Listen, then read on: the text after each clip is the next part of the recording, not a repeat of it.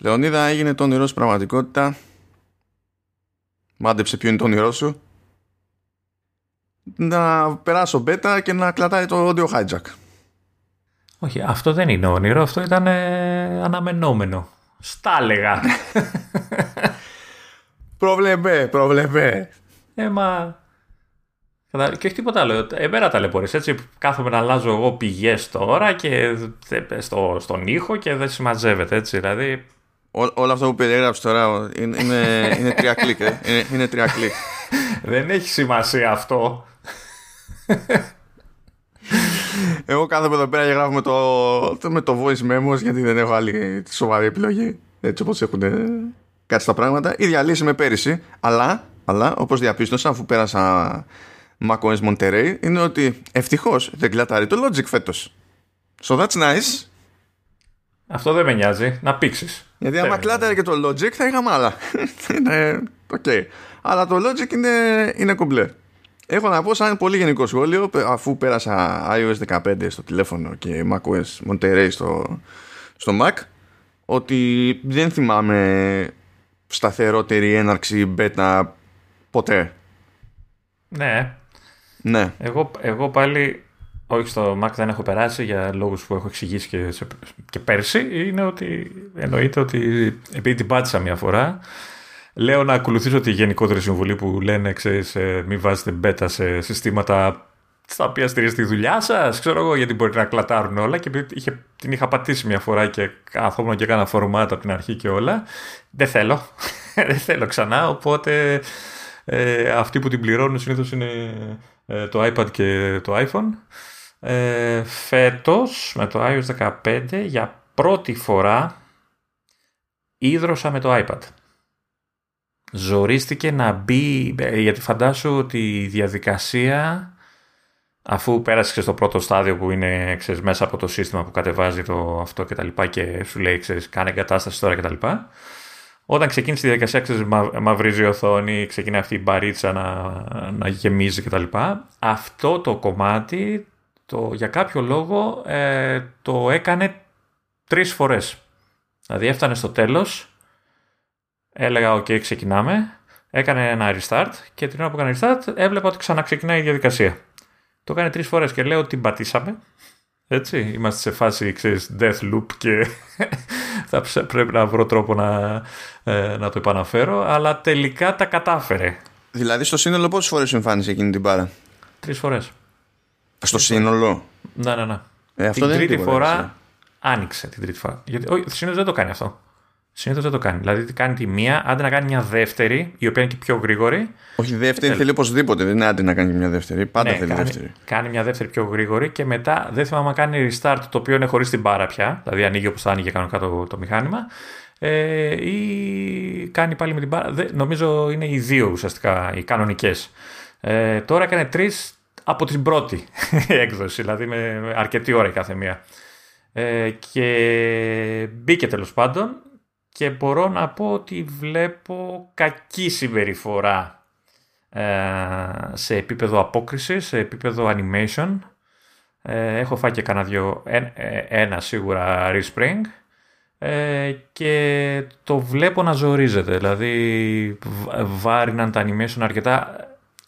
Δε, θέλω να πιστεύω ότι είναι η έκδοση, έτσι, η πρώτη έκδοση κτλ. Δεύτερη ουσιαστικά ε, της beta ε, και ότι θα ισιώσει αυτό το πράγμα. Το λογικό είναι να ισιώσει γιατί στο 14 δεν είχα τέτοια θέματα. Ε, Εντάξει, και εντάξει. δεν- Αυτά, αυτά δεν είναι τίποτα. Αυτά δεν, δεν είναι, δεν είναι. Εντάξει, α, ε, ε, εννοείται σταθερά και στις δύο συσκευές και στο iPhone και στο, στο iPad ε, μπαταρία. Έτσι, γιούχου. Τελείως. Ε, Και αυτά είναι. ρε, Μπέτα είναι. Ναι. Αυτό, Ναι, ναι, ναι, κάθε, ναι, ναι. χρο- κάθε χρόνο παραπονιέσαι για την κατανάλωση. Δεν παραπονιέμαι, τα με- αναφέρω. με ότι beta. Δεν... Ναι, δεν... Α, ε, δε- το αναφέρω, δεν, το, δεν παραπονιέμαι. Αναφέρω ότι ε, ισχύει όντως με την μπαταρία. Ε, έχω παρατηρήσει, αλλά αυτό το είχα παρατηρήσει και πριν την beta, ότι από το τελευταίο ή προτελευταίο update α, του 14 που είχα βάλει πάλι σε beta τότε, το 14.7, ε, το iPad ε, υπερζεσταίνεται για ηλίθιους λόγους, έτσι, για απλά, ξέρω εγώ, σερφάρισμα, για, για απλές λειτουργίες, δηλαδή δεν, δεν είπα να κάνω κάτι. Και συνεχίζει να υπερζεσταίνεται και στο 15. Το οποίο το θεωρώ λογικό, beta, μπλα μπλα μπλα μπλα. Αλλά ε, το iPhone μου φαίνεται ότι έχει μπει πιο, πιο ανέμακτα. Βέβαια θα μου πεις δεν είναι και τόσες πολλές οι αλλαγές που ε, έχει τουλάχιστον ξέρεις αυτές που φαίνονται μπαμ. Εκεί είναι και νεότερο hardware. Ε. Ναι, είναι και πιο, έχει και πιο δυνατό επεξεργαστή κτλ. Αλλά εντάξει, το iPad καλείται τώρα, ξέρεις, καινούριο home screen, ε, widgets, τα πάντα έτσι, τα πάντα όλα. Ναι, ναι. ναι. Παρόλα αυτά, έτσι, από χθες έχω μια. Ε, γελάει όλος. Εγώ εξακολουθώ να μην σε πιστεύω. έχω, νιώθω μια το είπα και πριν, μια, έχω, έχω μια ερωτική εμπειρία με το, με το καινούριο λειτουργικό. Έτσι. Είναι μια, ένα πράγμα που, που πραγματικά ε, από τη χαρά μου ένιωσα ότι όχι έρωτα, σεξ. έτσι. Τόσο, τόσο ήταν η χαρά. Άλλο ένα σημάδι ε, ότι είναι παρέστηση όλο αυτό που πάει να πει τώρα. Έτσι, αλλά, ναι. Ε, εκεί που καθόμουν εχθέ λοιπόν ε, ήσυχα ήσυχα, ε, ξαφνικά ακούω μια ειδοποίηση στο, στο iPad. Ε, λέω εντάξει, κάνα mail, κάνα αυτά. Γυρνάω και βλέπω ειδοποίηση από τα notes ότι έκανες αλλαγές. Χρειάστηκαν 15 λειτουργικά για να, για να μου έρθουν τέτοιου είδους ειδοποιήσεις από τα notes χωρίς να έχω ανοιχτεί την εφαρμογή. Δηλαδή να λειτουργεί σωστά το όλο σύστημα. Δεν ξέρω αν θα κρατήσει, δεν ξέρω αν έτυχε, δεν ξέρω τίποτα, αλλά εχθές, όπως κατάλαβες και εσύ από τα συνεχόμενα μηνύματα που σου στέλνα, ε, το χάρηκα full και λειτουργεί και μέσα καλύτερα ε, η εφαρμογή γιατί κρατάει τα highlights, ξέρεις, όταν κάνει κάποιος αλλαγή στο σημείο με ένα χρώμα, τα κρατάει αυτά, ενώ παλιά τα άψιλο έχανε. Αυτά. Δύο χρόνια νομίζω σε δύο releases είναι που υποτίθεται ότι έχει αυτές τις λειτουργίες για συνεργασία και τέτοια. Και μεταξύ μου και του Λεωνίδα είναι η πρώτη φορά που λειτουργούν σωστά αυτά. Με τους άλλους δεν είχα πρόβλημα εγώ. Αλλά με τον Λεωνίδα είχαμε μόνιμο πρόβλημα. Και έπρεπε να βάλουμε beta, την πρώτη public beta, που είναι λίγο πειραγμένη η δεύτερη developer beta. Μιλάμε για πολύ πρώιμη έκδοση κτλ. για να διορθωθεί αυτό. Το οποίο είναι, είναι theme για κάποιο λόγο, διότι σε Monterey ας πούμε ε, βλέπω εφαρμογές σε Mac τώρα που τραβάγανε ζόρια στο, στο Big Sur, σε όλα, σε όλα τα στάδια του Big Sur, από τις beta που έτρεχα τότε μέχρι τα όποια public releases και τις όποιες ενδιάμεσες beta. Και επειδή το βλέπω αυτό γιατί ήταν σταθερό, αν θυμάσαι πέρυσι τέτοια εποχή, σου έλεγα αρέσει όταν πηγαίνεις και πατάς το mail, ξέρω εγώ, νιώθεις να ζορίζεται να σου ανοίξει το παράθυρο βασικά με ρώταγες για τα μηνύματα. Το και για τα μηνύματα, το... αλλά και για mail. Το χρησιμοποιώ. Επειδή το mail δεν το χρησιμοποιώ, δεν είχα να σου πω εικόνα. Αλλά για τα μηνύματα, όντως είναι λίγο πιο βαριά από ό,τι ήταν παλιότερα η εφαρμογή. Είναι, είναι. Αυτό ισχύει, ισχύει ακόμη και τώρα. Αλλά είχα και μερικά παραδείγματα που δεν στέκανε, ρε παιδί μου. Δηλαδή ήταν πιο βαρύ το, το mail ε, ήταν πιο βαρύ το, το music, πιο βαρύ το podcast κτλ. Αλλά με τρόπο που φαινόταν αφύσικος, δεν φαινόταν να συνδέεται με το ότι ξαφνικά ας πούμε, την είδε το μηχάνημά μου. Που εντάξει, το μηχάνημά μου είναι του 17, δεν είναι, του, δεν είναι φετινό, αλλά δεν, φαινόταν περίεργο για το από μια στιγμή στην άλλη. Έτσι. Ε, αλλά τώρα με το, με το Monterey όλα αυτά είναι καλύτερα. Το σύστημά μου είναι πιο snappy, με πρώιμη beta. Δηλαδή Καλά, μην χαίρεσαι, θα το αναβαθμίσουν αυτό σίγουρα. ε, διάφορα δηλαδή. Ε, Προφανώς υπάρχουν bugs εδώ και εκεί. Έχει πάρα πολύ πλάκα ότι δεν μπορούμε να συμφωνήσουμε εγώ και το UI για το αν είναι εγώ το private relay ή όχι. Βασικά, δηλαδή πάω στις ρυθμίσεις του private relay και ανάλογα με το τι ώρα είναι, τι, το, το, στο, στο σήμα του τι όρεξη έχει ας πούμε, ε, θα μου πετάξει ειδοποίηση να διαλέξω πρόγραμμα iCloud Plus. Ενώ έχω κάνεις ένα cancel, ξανανοίγεις τη ρύθμιση και εκεί θυμάται ότι έχεις. Λέει, Α, εντάξει. ε, σου δείχνει την επιλογή τικαρισμένη, ανοίγεις εσύ το options και βλέπεις ότι είναι off. Έχεις την επιλογή σε άλλη φάση ξέρω, ατικάριστη, κοιτάζεις το, το options, και, ενώ είναι ατικάριστο, ε, είναι on. Αλλά το από τα αγαπημένα μου είναι ότι ε, είναι τόσο private η φάση με το private relay που με μπλοκάρει το, το firewall που έχω στο administration του, του Halftone. και δεν μπορώ να μπω αν δεν κλείσω το private relay. Δεν πάω να κάνω να χτυπιέμαι να κάνω whitelisting σε IP, τίποτα. Με μπλοκάρει να μην υπάρχει αύριο.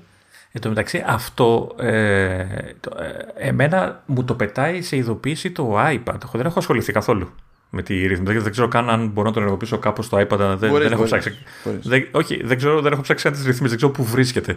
Ε, Ναι, άμα ψάξεις να το βρεις, κατά πάσα πιθανότητα δεν θα το βρεις, διότι ένα από τα bugs είναι ότι δεν υπάρχει επιλογή στο μενού. σε- σε iOS και τέτοια. Σε Mac υπάρχει, αλλά κάνει αυτά τα περίεργα. Σε iOS και iPadOS ψάχνεις, κάνεις search, ρε παιδί μου, και σου βρίσκει το pref paint, σου λέει υπάρχει αυτό, στα, και σου βγάζει σαν αποτέλεσμα το, το spotlight, θα πατήσεις να πας εκεί, το πατάς, πας εκεί, δεν υπάρχει πουθενά επιλογή. Εξαιρετικά. ε, ε, εγώ κατάλαβα ότι λειτουργεί. Ότι το έχει ενεργό δηλαδή το- από μόνο του. Ε, όταν χρειάστηκε να- ε, έμεινε κανένα δύο φορές το, το iPad από δίκτυο, έπεσε το δίκτυο, ξέρω εγώ. Και όταν έπεσε το δίκτυο, μου πέταγε μήνυμα ότι είναι κλειστό. δεν θυμάμαι την ελληνική, γιατί το έχω στα ελληνικά, δεν θυμάμαι την ελληνική απόδοση. Ε, και μόλις έπαιρνε μπρος το δίκτυο, ε, σου πέταγε, μου πέταγε πάλι ειδοποίηση ότι προστατεύεται το IP σας και το Safari προστατεύεται το browsing. Αυτά. Αλλά τα έκανε μόνο του. Αυτό το, έκανε, αυτό το έχει κάνει μερικές φορές επειδή άσχετα με το α, τι, τι γίνεται με το δίκτυό σου ε, γιατί το ανοιγοκλίνει η Apple δοκιμάζει stuff Ε, δεν ξέρω. Μπορεί. Μπορεί να είναι και αυτό. Ε, Αλλά έτυχε να είναι σε φάση που έπεσε το δίκτυο, οπότε το σύνδεσα, το σύνδεσα εκεί. Ε, Μιας και ξεκινήσαμε χωρί, εκτός προγράμματος, έτσι δεν έχουμε, είπαμε να μην πούμε τίποτα για να αυτό. Ε, εγώ κατάφερα να δοκιμάσω FaceTime. Ε, κάποια features από το καινούριο FaceTime. Ε, ε, στην ουσία κατάφερα να μιλήσω με Android μέσω Link ε, το οποίο ήταν ok. Είχε, είχε σε κάποιες φάσεις κάποιο lag, αλλά αυτό τώρα ξέρεις, δεν ξέρω αν έφταιγε η beta, δεν ξέρω αν έφταιγε το, το δίκτυο, όλα μαζί, δεν ξέρω. Α, τι. είχε μισό, ένα, ένα ελαφρύ ε, lag, μου, μου το έλεγε ο, ο άνθρωπος που μίλαγα. Εγώ δεν έβλεπα lag, δηλαδή από μένα ήταν ok, ό,τι έβλεπε ήταν ok. Απ- Ο ίδιος έβλεπε ένα μικρό lag ε, του στυλ πρώτα ο ήχος, μετά η, κου- η αυτή, το οποίο όμως έστρωσε με τη, με την πορεία της συζήτησης, στην πορεία της συζήτησης. Ε, αυτό που δεν κατάφερα να κάνω είναι, προφανώς δεν λειτουργεί ακόμα ok, είναι το, το screen sharing. Ε, ούτε ούτε με, τον, με τον ίδιο, δηλαδή μέσω του link αυτό που μιλάγαμε δεν δούλευε. Το, ενώ υπάρχει λειτουργία, δείχνει ότι ενεργοποιείται, δεν περνάει εικόνα. Ε, α- ακόμα όμως και με FaceTime κανονικό, έτσι, μέσω δύο συσκευών iOS, ε, iPadOS κτλ. Ε, πάλι σκάλωνε. Η, μόν- ο μόν- η μόνη φορά που κατάφερα να δω ότι δουλεύει αυτό το πράγμα είναι όταν μίλησα με τον εαυτό μου και τα βρήκαμε. Έτσι, με πήρα τηλέφωνο και, και δούλεψε. Και ένα πολύ αστείο bug που βρήκα είναι ότι ενώ μίλαγα με τον άνθρωπο ε, μέσω του link, του λέω κάτσε να δοκιμάσουμε να φέρουμε κι άλλον στη συζήτηση, ρε παιδί μου. Ε, πάω στα σχετικά μενού και όλα αυτά και καταλαβαίνω ότι το, το κουμπάκι που είναι για να προσθέσεις ξέρεις, καινούριο άτομο ε, είναι γκριζαρισμένο. Λέω εντάξει, είτε δεν δουλεύει λόγω link, είτε έχει φάει σκάλωμα, μπλα μπλα μπλα. Ε, και κάνω το εξής, δεν ξέρω πώς μου ήρθε. Όπως έχω βάλει το πρώτο όνομα, το, το δεύτερο όνομα, ας πούμε, στη ζήτηση και μου βγάζει το κουμπάκι κρυζαρισμένο, λέω για κάτσε να βάλω και ένα τρίτο όνομα. Και βάζω το τρίτο όνομα και το κουμπάκι ενεργοποιείται. ναι εντάξει ναι. Ε, Μπαγκές, δεν μπαγκές. λειτουργεί. δεν λειτουργεί. Έτσι, Ναι, ρε δηλαδή. παιδί μου, αλλά μπαγκές. Αυτά είναι, αυτά είναι Α, εντάξει. ναι. Το θέμα είναι για μένα να μην σου δημιουργεί πρόβλημα στα, στα στάνταρ, στα, στα απλά. Και πραγματικά δεν έχω δει. Ναι. Επειδή θυμάμαι ότι έχω τραβήξει άλλες περιπτώσεις. και δεν ήταν άσχημη περίπτωση. Δηλαδή, iOS 14 δεν ήταν ε, τραγωδία. Και iOS 12 δεν ήταν τραγωδία. iOS 13 ήταν. ε, ακόμα και το public list ήταν τραγωδία. Έτσι. Και το, και το 11 ήταν off. Αλλά αυτό που βλέπω τώρα, ρε παιδί μου, εδώ δεν πιστεύω ότι έχω πετύχει κάτι καλύτερο. Και επειδή προφανώς λέω τώρα, ξέρω εγώ, λες να είναι συγκυρία, να είναι τύχη, ξέρω εγώ, που έκατσε, που εντάξει, δεν συνδέομαι απαραίτητα με αυτή την έννοια. Αλλά βλέπω ότι αυτή είναι η γενικότερη εντύπωση που έχει παίξει δηλαδή και εκτός Ελλάδος που ακούω δηλαδή από developers αλλά και χρήστες. Ε, Εγώ το μόνο έτσι, πρακτικό, ας το πούμε, έτσι, το πιο αυτό που έχω φάει σκάλωμα, αλλά είναι κάτι που το έχω ξαναπετύχει σε παλιότερες εκδόσεις. Ε, είναι με την εφαρμογή της ε, Alpha Bank που κάνεις ξέρεις, τα web banking και όλα αυτά, η οποία συνηθίζει σε πολλές φορές σε πρώτες beta ή και πιο μετά να τρώει σκαλώματα. Άλλες φορές δεν, δουλ- δεν λειτουργούσε καθόλου. Τώρα κα- την καταφέρω και λειτουργεί άμα κάνω ένα restart επιτόπου του κινητού και ξέρεις, την ανοίξω με το που ανοίξει το κινητό, ρε παιδί μου, μην πάρει πολλά. Είχα πάρει ότι είναι η έκδοση καινούργια ε, και εκεί ψηλολειτουργεί. Ε, αυτό μου κόβει λίγο τα, ξέρεις, είναι λίγο στο πρακτικό, κόβει λίγο την ευκολία που προσφέρει μια τέτοια εφαρμογή, γιατί σου στέλνουν κωδικούς όταν πληρώνεις και τέτοια από εκεί, ξέρεις, και τέτοια πράγματα, εγκρίσεις. Είπες για Α. Για Alpha ναι. Και εγώ την έχω, αλλά δεν μου έκανε κανένα περίεργο. Καλά, δεν, είναι, δεν έχω κάνει και βαριά χρήση τώρα, αλλά... Όχι, όχι, δεν ανοίγει. Την πατάω και δεν ανοίγει. Δηλαδή ανοίγει και κλείνει. Αυτό. Και μόνο με restart ε, παίρνει για λίγη ώρα, δουλεύει και μετά ξανα, ξανασταματά. Τη πυρεό είναι okay. μου ανοίγει πάντως, δεν μου γκρίνιαξε. Ωραία. Εντάξει. Πάλι, πάλι, πάλι είμαι τυχερός εγώ για να μιλήσει για σένα μόνο. Ε, γενικά, εντάξει, έχω, η πρώτη εντύπωση είναι, είναι θετική ως προς αυτά τα, τα θέματα. Ε, δηλαδή, αν κάποιος φο... ψινόταν και το σκεφτόταν και φοβόταν και τα λοιπά, νομίζω ότι για την ώρα φαίνεται να είναι σχετικά καλή χρονιά για τέτοιο ρίσκο εκτός πια αν μιλάμε για κάτι το οποίο είναι production critical έτσι. δηλαδή ε, αν δεν είχε ο Λεωνίδα τώρα hijack και δεν έπαιζε κάποια άλλη εναλλακτική και τα λοιπά σαν, σαν λύση ε, δεν θα έκανα την ταρζανιά έτσι. Πρέπει καλό είναι να έχετε σκεφτεί ήδη workaround σε περίπτωση που κάτι στο οποίο βασίζεστε day in day out έχει, υπάρχει ενδεχομένο να κλατάρει σε, σε beta testing. Ναι, το workaround του Μάνου ήταν ο, ο Λεωνίδας. Έτσι. ναι, αλλά για άλλους, για άλλους έχω άλλο workaround. Γιατί οι άλλοι όπως αντιλαμβάνεσαι δεν έχουν hijack. Ναι. Άλλο εσύ όμως που έχεις και το ξέρεις, θα μπορούσες να κάνεις ένα άλλο καλύτερο workaround αυτό που σου λέω κάθε χρόνο. Μην βάλεις beta. δεν γίνεται, δεν γίνεται. Δεν μπορώ. Δεν μπορώ, τι να γίνει. Λοιπόν, για να αρχίσουμε να μπαίνουμε εδώ πέρα σε σειρά διότι έχουμε μερικά updates εδώ και εκεί αλλά έχουμε και τα τελευταία χρονιά από το WWDC με, με θέματα που είναι χαρακτηριστικά της μίας ή της άλλης πλατφόρμας δηλαδή για λειτουργίες και τα λοιπά που είναι μόνο σε μία μπάντα. Για προφανείς λόγους. Τέλος πάντων θα φανεί παρακάτω. Αλλά πριν φτάσουμε έτσι σε αυτή την τελική ευθεία για την κάλυψη WWDC έχουμε άλλα πραγματάκια να μας απασχολήσουν. Π.χ. πραγματάκια από το μέτωπο του Apple TV Plus. Κλασικά. Κλασικά. Κάνεις το περίμενα. Λοιπόν, πάμε στα γρήγορα γιατί δεν είναι πολλά. Ε, έκανε κονέ λέει η Apple ε, για να γίνει τηλεοπτική μεταφορά ε, του City on Fire που είναι βιβλίο του Garth Risk Holberg ο τύπος έχει μεσαίο όνομα που λέγεται Risk έτσι, δηλαδή, το, το και, για, και γιατί το μικρό του είναι Γκάρτ. Δηλαδή, ας, ας το δεχόντουσαν όσοι τον βάφτισαν και να, το λέγαν, να τον κάνουν Darth και να ήταν Darth Risk. Ας είμαι ο Darth Risk. Αυτό. Δεν χρειαζόταν κάτι άλλο για να κλείσει συμφωνία, για να εκδώσει βιβλίο κτλ. Ήσουν ακόμα έτοιμος. Τέλος πάντων, ναι. Ε, μάλλον θα γίνει ε, Ελπίζω δηλαδή να γίνει μήνυ σειρά γιατί το βιβλίο έχει αρχή, μέση και τέλος. 8 επεισόδια έχουν παραγγείλει. Δεν πετά τη σκούφια μου όταν προσπαθούν να το τσιτώσουν. Έχω δει πολλά πράγματα να στραβώνουν στις περιπτώσεις στο παρελθόν. Αλλά τέλος πάντων ε, είναι σειρά μυστηρίου. Ε, είναι μια φοιτήτρια η οποία ε, ε, πυροβολείται λέει. Ε, είναι θύμα πυροβολισμού στο Central Park την 4η Ιουλίου ε, αλλά δεν υπάρχουν στοιχεία, δεν υπάρχουν μάτιες κτλ. Και, και καθώς τέλος πάντων ερευνάτε το έγκλημα βλέπουν ότι συνδέεται με κάποιες ε, φωτιές που μπήκαν σε διαφορετικά σημεία της Νέας Υόρκης και διάφορα άλλα πραγματάκια και υποτίθεται ότι σε επίπεδο παραγωγής δηλαδή ε, και δημιουργίας του concept κτλ. για το, το concept.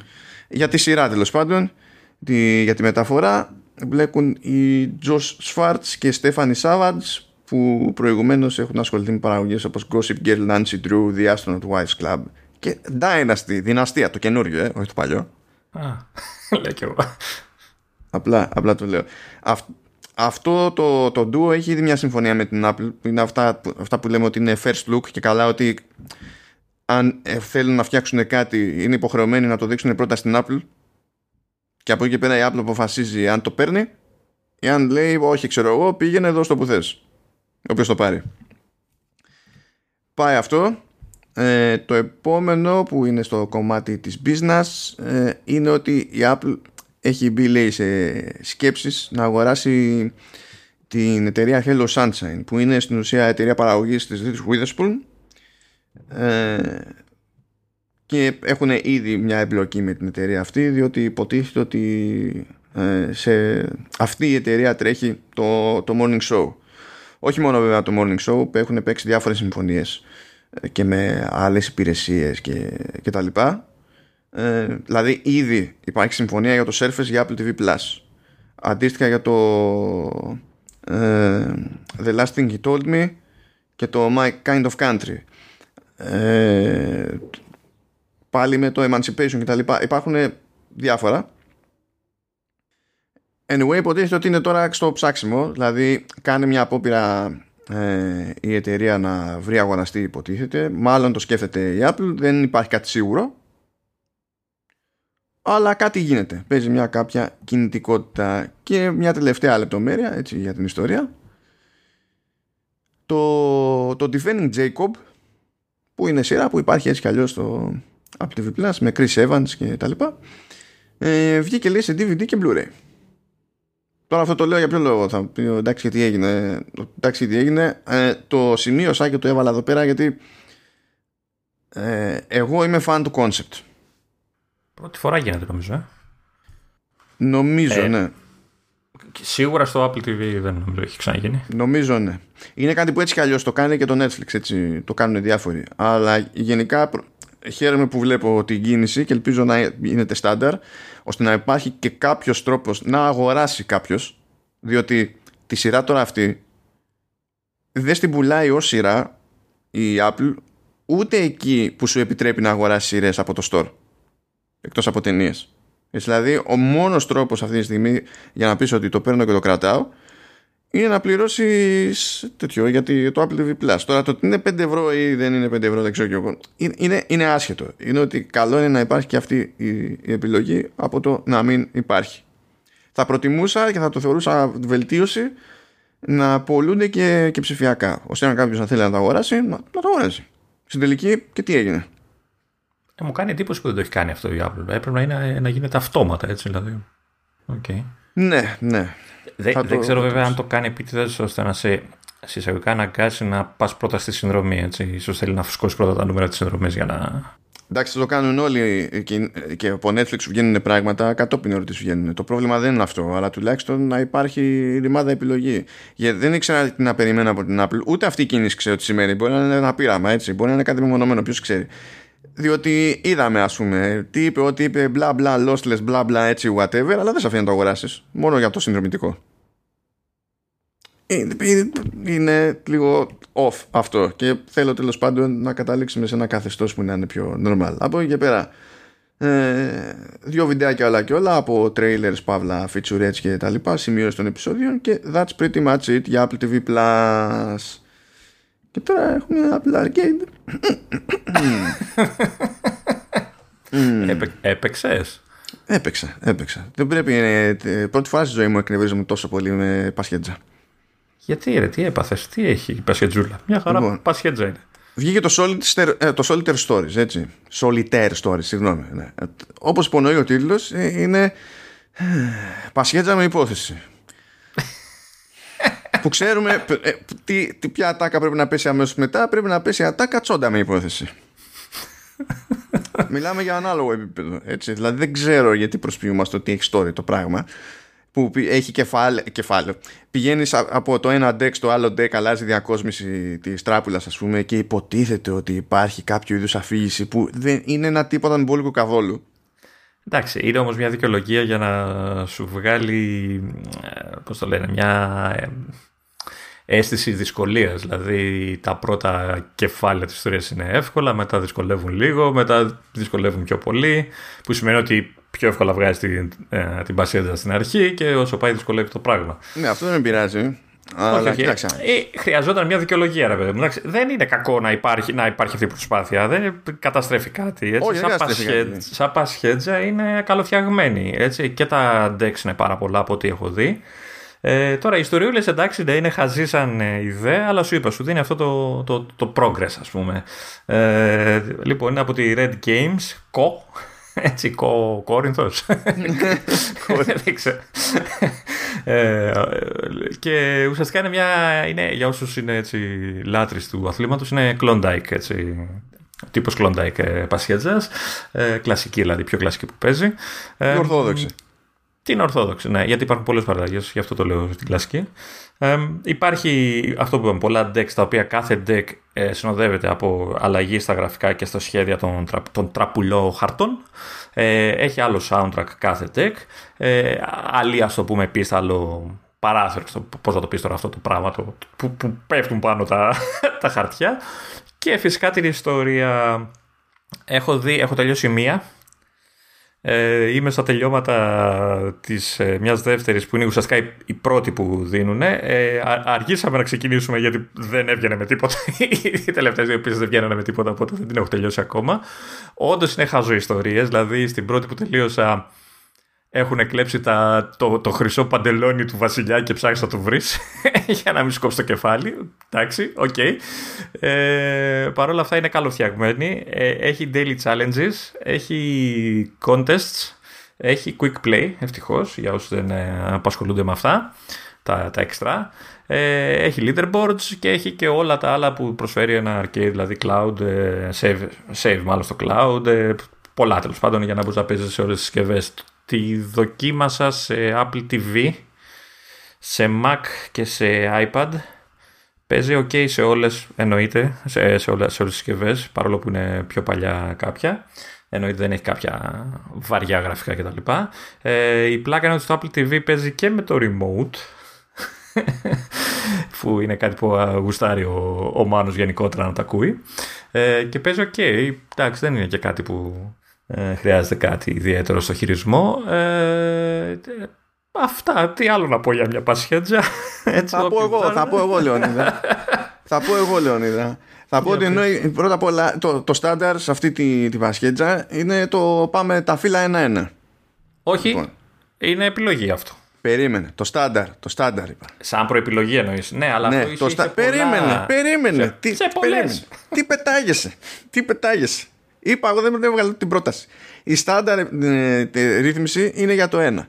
Όταν πηγαίνω στα options και το γυρνάω για την τριάδα, στο story mode, εξακολουθεί να με, να με αγνοεί. Εγώ δεν το έχω γύρει σε τριάδα. Ε, για... Α, ήθελες τέτοια καλά να πεις το ποίημα όμως και δεν το έχεις δοκιμάσει καν. Καλά σου λέει ότι πετάγεσαι. Γιατί έχει υπολογίσει, ρε παιδί μου, ότι το, το story θα λειτουργεί έτσι. Ναι. Και, λοιπόν, ε, είχα διάφορα ζητήματα. Δηλαδή, ο αλγόριθμος που, που έχουν ε, πρέπει να είναι ο πιο τσάτσικος που έχω πετύχει. Δηλαδή, η συχνότητα με την οποία αποκαλύπτεις φύλλα από τα stacks που τελείως στοιχεία είναι ακριβώς τα, τα ίδια νούμερα, τα ίδια όχι τα ίδια σύμβολα, τα ίδια, τα ίδια νούμερα, με άλλα ανοιχτά που έχεις στα stacks. Η συχνότητα είναι τεράστια. Τεράστια. Επίσης, ε, επειδή δεν είναι στημένος ο, ο αλγόριθμος παρότι υπάρχει story mode με μια συγκεκριμένη λογική ώστε να πεις ότι έχει μια ενός είδους πρόκληση που είναι εκεί πέρα για να ε, για να βρεις τον τρόπο ξέρω εγώ να τη βγάλεις. Έχεις τον τρόπο να κάνεις νέο deal και να, να σου ανακατέψει την τράπουλα και να στηθούν τελείως αλλιώς τα χαρτιά. Αλλά ο, ο αλγόριθμος δεν υπολογίζει σε αυτό το στάδιο κάποιο τρόπο που να βγαίνει. Και δοκίμασα τη θεωρία μου. Ξέρεις πως δοκίμασα τη θεωρία μου Λεωνίδα; Για πες. Σε κάθε βήμα που έκανα, επίτηδες, φαντάσου πόσο παστική ήταν αυτή η παρτίδα σαν διαδικασία, βαράγα το hint. Βαρώντας το hint σε κάθε βήμα, σε κάθε βήμα, δηλαδή αν άγγιζα φίλο ή αν άγγιζα τον deck για να μου βγάλει καινούριο φίλο κτλ. Η επόμενη κίνηση σε κάθε περίπτωση ήταν το hint button. Ναι. Και δεν έβγαινε. Δηλαδή, σου έχει, τα hints είναι for free. Δεν υπάρχει ποινή εδώ πέρα, δεν είναι κάτι γιατί δεν προσπαθεί να, να βγάλει λεφτά η εφαρμογή ε, από να σου πουλήσει τέτοιο. Το, το, μόνο που κάνει καμιά φορά είναι ότι στα daily challenges να σου το έχεις σαν ε, επίτευγμα, ξέρεις. Μη χρησιμοποιήσεις hint ναι. να πάρεις το chat. Άλλο το achievement, αλλά δεν σου έχει περιορισμό. Δηλαδή, άμα όχι, το, να το, να το, το σκίζεις, να το, το σκίζεις. Ε, το δοκίμασα λοιπόν και καταφέρνουν να έχουν οι τύποι παρτίδες που δεν βγαίνουν με την καμία. Εντάξει, ε, ποτέ δεν έβγαινε πάντα η Passenger. Ε. Ναι, στην πραγματική τη ζωή και στα challenge και δεν ξέρω και εγώ. Να σου πω κάτι. Ε, δηλαδή, όταν μου το έχεις σαν story και κάθομαι εγώ και πολεμάω εκεί πέρα και μου δίνεις την επιλογή. Δηλαδή, όταν δεν βγαίνει η τράπουλα, όταν δεν βγαίνει η παρτίδα, δεν σου έχει κάποια ειδοποίηση. Σε άλλες πασχέτζες, όταν δεν βγαίνει, θα σου πετάξει το σύστημα, δεν βγαίνει. Κάνε redeal, ας πούμε. Έτσι. Εδώ σου πετάει. Ναι, θα ήθελες δηλαδή το, στα story να έχει συγκεκριμένη παρτίδα η οποία θα βγαίνει πάντα, αλλά δεν, ξέρω, θα δυσκολεύει. Δεν με νοιάζει αυτό. Ή, ή αυτό, ή αυτό αν θέλανε να δώσουν την εντύπωση το ότι είναι πώς να σου πω, είναι crafted το πράγμα και εφόσον θέλουν να, υπολο... να έχουν συγκεκριμένη δυσκολία κάπως μια κλιμάκωση στο story και τα λοιπά θα ήταν μια λύση αυτή αλλά δεν, ε, δεν είναι απέτηση μου αυτή η λύση. Αλλά όταν βλέπεις το, βλέπει το σύστημα ότι δεν βγαίνει η ρημάδα η παρτίδα βγάλουν μια ειδοποίηση να μην κάθομαι να χτυπιέμαι δηλαδή τουλάχιστον να ξέρω να, αντί να δοκιμάσω το ίδιο deal γιατί έχει επιλογή σε αφήνει να ξεκινήσεις από την αρχή με το ίδιο deal με το ίδια χαρτιά στις ίδιες θέσεις. Ή να κάνεις redeal και να σκάσουν άλλα χαρτιά σε άλλες θέσεις. Ώστε όταν κάνω retry, να μην κάνω retry σε κάτι που δεν έχει τον ηλιομήρα. Ε, εντάξει, νομίζω είσαι ο μόνος άνθρωπος που ασχολήθηκε έτσι με μια πασιέντα. Δηλαδή... Γιατί ε, τα έχουμε πει. Έχω, εγώ, εγώ δεν έχω θέμα με τις πασιέντε Δηλαδή παίζουν, παίζουν προβληματάκια. Ε, και αυτό, αυτό είναι ένα από τα προβλήματα που είχα με, το, με την προσέγγιση και το άλλο πρόβλημα που είχα είναι ότι μπαγκάρει. Τι εννοείς, γιατί. Εντάξει, ε, δεν μου έχει κολλήσει εμένα πουθενά. Λοιπόν, κοίταξε να δεις. Παίζω. Έτσι. Και βρε αδερφέ, πρέπει να αφήσω μια παρτίδα στη μέση. Κάτι προέκυψε, κάτι πρέπει να κάνω. Έτσι. Ή βάρεσε τηλέφωνο. Ή whatever. Δεν έχει σημασία. Και λες, ωραία. Τώρα να επανέλθω. Πηγαίνεις, ξέρεις, task management, στο τηλέφωνο και λες ok κομπλέ. Θα σου στείλω μια φωτογραφία Λεωνίδα να, να δεις μία φορά σε τι γύρισα.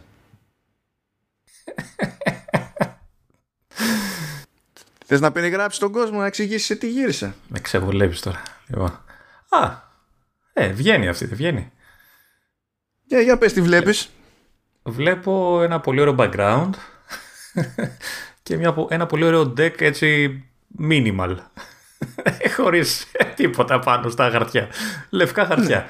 Ναι. Εντάξει, δεν βγαίνει αυτό. Λευκά, δεν βγαίνεις τίποτα, δεν ξέρεις τι είναι τι. Και δεν έχει σημασία, ξέρεις, πήγαινες να κουνήσεις κάποιο ξεμπλόκαρε δηλαδή και τα. Όχι, όχι. Απλά, απλά ήταν καταδικασμένη αυτή η Καταλαβαίνεις ότι ε, διαπίστωσε ότι είσαι περίεργος και στα βγαλεμένα δεν μου κάνει κάτι τέτοια πράγματα. Έτσι. Αν δεις το στήσιμο των χαρτιών, καταλαβαίνεις ότι ήταν σε αρχή παρτίδας. Δηλαδή πήγα να την ξεκινήσω, δεν την ξεκίνησα, επανήλθα και κατέρευσε. Okay. Να σου δείξω μια άλλη εικόνα, Λεωνίδα. Α, αυτό θα κάνουμε τώρα, ωραία. Αυτό θα κάνουμε τώρα. παιδιά. Και αυτοί που μας ακούνε τώρα. Ε, μα γι' αυτό έχουμε εδώ πέρα. Λοιπόν, να τα περιγράφεις. Όπου δεν, είχα προχωρήσει την παρτίδα και επέστρεψα σε αυτή την παρτίδα. Έτσι. Ωραία. Μπορείς να εξηγήσεις τι έχει συμβεί, Λεωνίδα. Πέρα δεν υπάρχουν χαρτιά. Έτσι, τα μόνα χαρτιά που υπάρχουν είναι γυρισμένα ανάποδα Ακόμα και σε θέσεις που έπρεπε να είναι Τι, έχουμε, τι δεν υπάρχουν χαρτιά. Έχουν εξαφανίσει τα περισσότερα χαρτιά. Ε, χαρτιά που έπρεπε να είναι γυρισμένα δεν είναι. Αν τα πατήσεις να τα γυρίσεις, δεν γυρνάνε. Και απλά λες πάρα πολύ ωραία. Σου κρατάνε μούτρα, δηλαδή έτσι. Ναι, κάπως έτσι. και έχω και άλλη μία να μοιραστώ, Λεωνίδα. Όπου και εκεί πάλι ήταν στη μέση η παρτίδα και επανέρχομαι και θέλω, να, ε, θέλω να, σου, να σου πω ότι αυτή που στέλνω έτσι δεν είναι κάτι που έμεινε στη μέση ενός animation. Αυτή ήταν κατάληξη. Ας στείλω έτσι λοιπόν άλλη μια και να περιγράψεις το, στους ακροάτες τι είναι αυτό που βλέπεις. εύκολα τις βάζεις και στο, στα links μετά. τι είναι αυτό; Θα βρω, θα βρω θα, θα την κάνω την προσπάθεια ή τέλος πάντων θα κάνω κάτι μεσοβέζικο αν χρειάζεται. Ναι. Ε, βλέπω τη μισή φωτογραφία, δεν τη βλέπω ολόκληρη και, είναι, και κάνει fade. Α, ήρθε. Σκάλωμα το δίκτυο. Ωραία. Βλέπω ένα μοναχικό χαρτί σε μια θέση που δεν έχει νόημα να είναι εκεί που είναι. Έτσι. Ναι, και παραπέρα βλέπεις τίποτα άλλο; Όχι, τίποτα άλλο. δεν τίποτα. έχει κανένα άλλο χαρτί. Βλέπεις, βλέπεις το ρολόι πάνω τι γράφει; 10 δευτερόλεπτα. 10 δευτερόλεπτα. Και η κατάληξη είναι αυτή. Λεωνίδα. Θες να σου πω και κάτι άλλο για αυτό το ρολόι, να σας πω γενικά κάτι άλλο για αυτό το ρολόι. Όταν βλέπει ένας άνθρωπος ένα ρολόι και βλέπει ε, 0, ε, ότι ξεκινάει από 0-0, άνω κάτω τελεία 0-0, περιμένει ότι αυτό που θα μετράει θα είναι δευτερόλεπτα και λεπτά. Φαντάζομαι, φαντάζομαι ότι αυτή ήταν η αρχική πρόθεση. Όποιος δει αυτό το ρολόι να τρέχει θα καταλάβει ότι δεν μετράει κανονικά τα δευτερόλεπτα και το χρόνο, μετράει πιο γρήγορα. Χωρίς λόγο. Πάντα, κάθε φορά. Το οποίο είναι πρόβλημα γιατί υπάρχει challenge για να βγάλεις παρτίδες σε συγκεκριμένο χρόνο. Έτσι, κάτω από συγκεκριμένο χρόνο. Ναι. Ε, Καταλαβαίνεις, Λεωνίδα, γιατί πρώτη φορά εκνευρίζουν τόσο πολύ με πασχέτσα. Περιπτώσεις που δεν έτυχε τίποτα από όλα αυτά σε μένα. Έτσι. Το έπαιξα σε τρεις διαφορετικές πλατφόρμες. έτσι, τίποτα. Εντάξει, λοιπόν, αυτό το θετικό που έχω βέβαια να πω εγώ είναι ότι όπως είπες και εσύ είναι καλοσχεδιασμένο. Γενικά καλοσχεδιασμένο το παιχνίδι από άποψη αισθητικής δηλαδή και οι τράπουλες και τέτοια. Ε, μ' αρέσει πάρα πολύ ο ήχος από το γύρισμα των φίλων. Είναι πάρα πολύ χαλαρωτικός. Και ταιριάζει με την εξίσου χαλαρωτική μουσικούλα. Και μπορείς να μπεις in the zone. Το ζήτημα είναι να μην έβγαινες από το zone. Έχοντας τέτοιου είδους freak accidents. Αυτό είναι ο στόχος μιας ε, πασιέτσα, έτσι. Να μπεις στο zone, να, να παίζεις σχεδόν μη εγκεφαλικά. Έτσι. Ε, δεν ξέρω, μήπως είσαι εκνευρισμένος γιατί δεν βγήκε αυτό που σκεφτόσουν να... Η ευχή που έκανες κάτι, ξέρω εγώ, μεγάλη πόρτα θα διαβείς, να βγει τα σχέτζα και θα την περάσεις, κάτι τέτοιο, μήπως γι' αυτό τις κρατάς μούτρα; Καλά, εγώ όταν βλέπω ότι είναι default και στο story να μην με αφήνει να τα αλλάξω κιόλας. Να πηγαίνω ένα-ένα τα φύλλα, εκνευρίζομαι κατευθείαν. δεν είναι, για εγώ δεν αναγνωρίζω αυτό, αυτή την προσέγγιση. Ε, εντάξει, ε, ε, είναι πιο easy mode, ρε παιδί μου αυτό. Ναι, και παρόλα αυτά καταφέρνει και κάνει τις παπάτζες που κάνει με, τις, με τα deals και κάθεσαι και πίζεις πολλές φορές χωρίς να υπάρχει κανένας λόγος να κάνεις να πίζεις. Εντάξει, έχω, έχω πολλαπλές διαφωνίες και μακάρι να ήταν το story έτσι, δηλαδή πραγματικά δεν θα με ένοιαζε καθόλου. Απλά κάνω χάζι με το ότι και καλά που σου λέει πασιέντζα με story και το story είναι αυτό. αυτό. OK. Okay. Πάρα πολύ ωραία. Σόπα, σόπα. Rant με πασιέντζα πάντως πρώτη φορά. Έτσι, δεν. Λοιπόν, πριν μπούμε εκεί πέρα στα λειτουργικά, να ξεπετάξουμε και μερικά ψηλά. Λοιπόν, ένα από τα λίγο περίεργα, δηλαδή έκανα κάτι double text εκεί πέρα, βγήκε η Microsoft και λέει ότι κοιτάξτε να δείτε, τα αξεσουάρ που βγάζουμε και καλά για Xbox, για Xbox Mobile και καλά είναι αξεσουάρ που είναι στημένα για να λειτουργούν ε, με το cloud streaming από το Xbox Game Pass κτλ. Λέω πάρα πολύ ωραία. Τώρα λέει υποστηρίζουν και συσκευές iOS. Δεν καταλαβαίνω τι τα εμπόδιζε πριν. Δεν είχαν πάρει certification MFI, μάλλον. Και τώρα πήρανε. Προφανώς πάει μαζί με τα χειριστήρια. Τη συμβατότητα με τα χειριστήρια, όλο αυτό. Ε, μα για τα χειριστήρια μιλάμε στην ουσία. Αυτό. Ε, ναι, αυτά είναι τα, δεν είναι τα κλασικά χειριστήρια, αυτά είναι αξεσουάρ ε, για κινητά. Ας πούμε, είναι όλο το πακέτο μαζί πάει πλέον, αφού υποστηρίζεις πλέον το controller ναι, του Xbox. Ναι, αλλά δεν εννοεί αυτά που έχουν κάνει highlight τώρα στο, στην ενημέρωση. Λέει γενικότερα ότι τα Xbox Mobile accessories, ό,τι και αν είναι αυτά, δηλαδή αν λέμε ότι αυτό μπορεί να το χρησιμοποιήσετε για cloud gaming με, με Game Pass, στο εξής είναι ok και για, και για iOS. Okay. Οπότε μάλλον, μάλλον είναι φάση με MFI ή κάτι τέτοιο πήραν certification. Το οποίο παίζει ένα ρόλο που παίζει τέλος πάντων γιατί εκεί στις χώρες που υποστηρίζεται το cloud gaming στο, στο Game Pass ε, έχει αρχίσει να λειτουργεί κανονικά και σε iOS, iPadOS και τέτοια από Safari. Χωρίς να υπάρχει άλλη ε, τέλος πάντων συγκεκριμένη εφαρμογή για το είτε το παιχνίδι είτε την υπηρεσία. Αυτό ένα απλό update σε αυτή την περίπτωση. Θα αλλάξουμε θέμα γρήγορα γρήγορα. Από ό,τι βλέπω ε, η αντιπροσωπεία της Apple στη, στην Ελλάδα έφερε πρόγραμμα Trade and Upgrade. Αυτό που έλεγα, επιτέλους. Ναι. Ε, που λέει ρε παιδί μου ότι μπορούμε να δώσουμε ε, παλαιότερο iPhone αυτό ανάλογα με την, κατα... την παλαιότητά του την κατάσταση στην οποία βρίσκεται και τα λοιπά αξιολογείται. Το δίνουμε λέει χωρίς τα αξισουάρ το τηλέφωνο σκέτο. Δεν ζητάνε ξέρω εγώ φορτιστές και τέτοια πίσω ό,τι είναι. Ε, και αξιολογείται και με βάση αυτό τέλος πάντων ε, δίνουν μια πίστοση η οποία μπορεί να χρησιμοποιηθεί για αγορά καινούριου iPhone.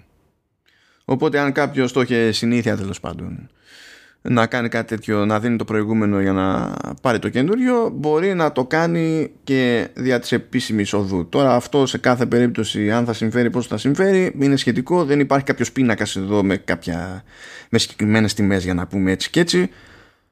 Για τον καθένα θα είναι λίγο ξεχωριστή η διαφορά και η, η περίπτωση και από ό,τι έχω καταλάβει κιόλας παίζουν και σε ένα όριο με βάση το που κινούνται οι τιμές των μεταχειρισμένων ε, την εκάστοτε στιγμή που τσεκάρουμε.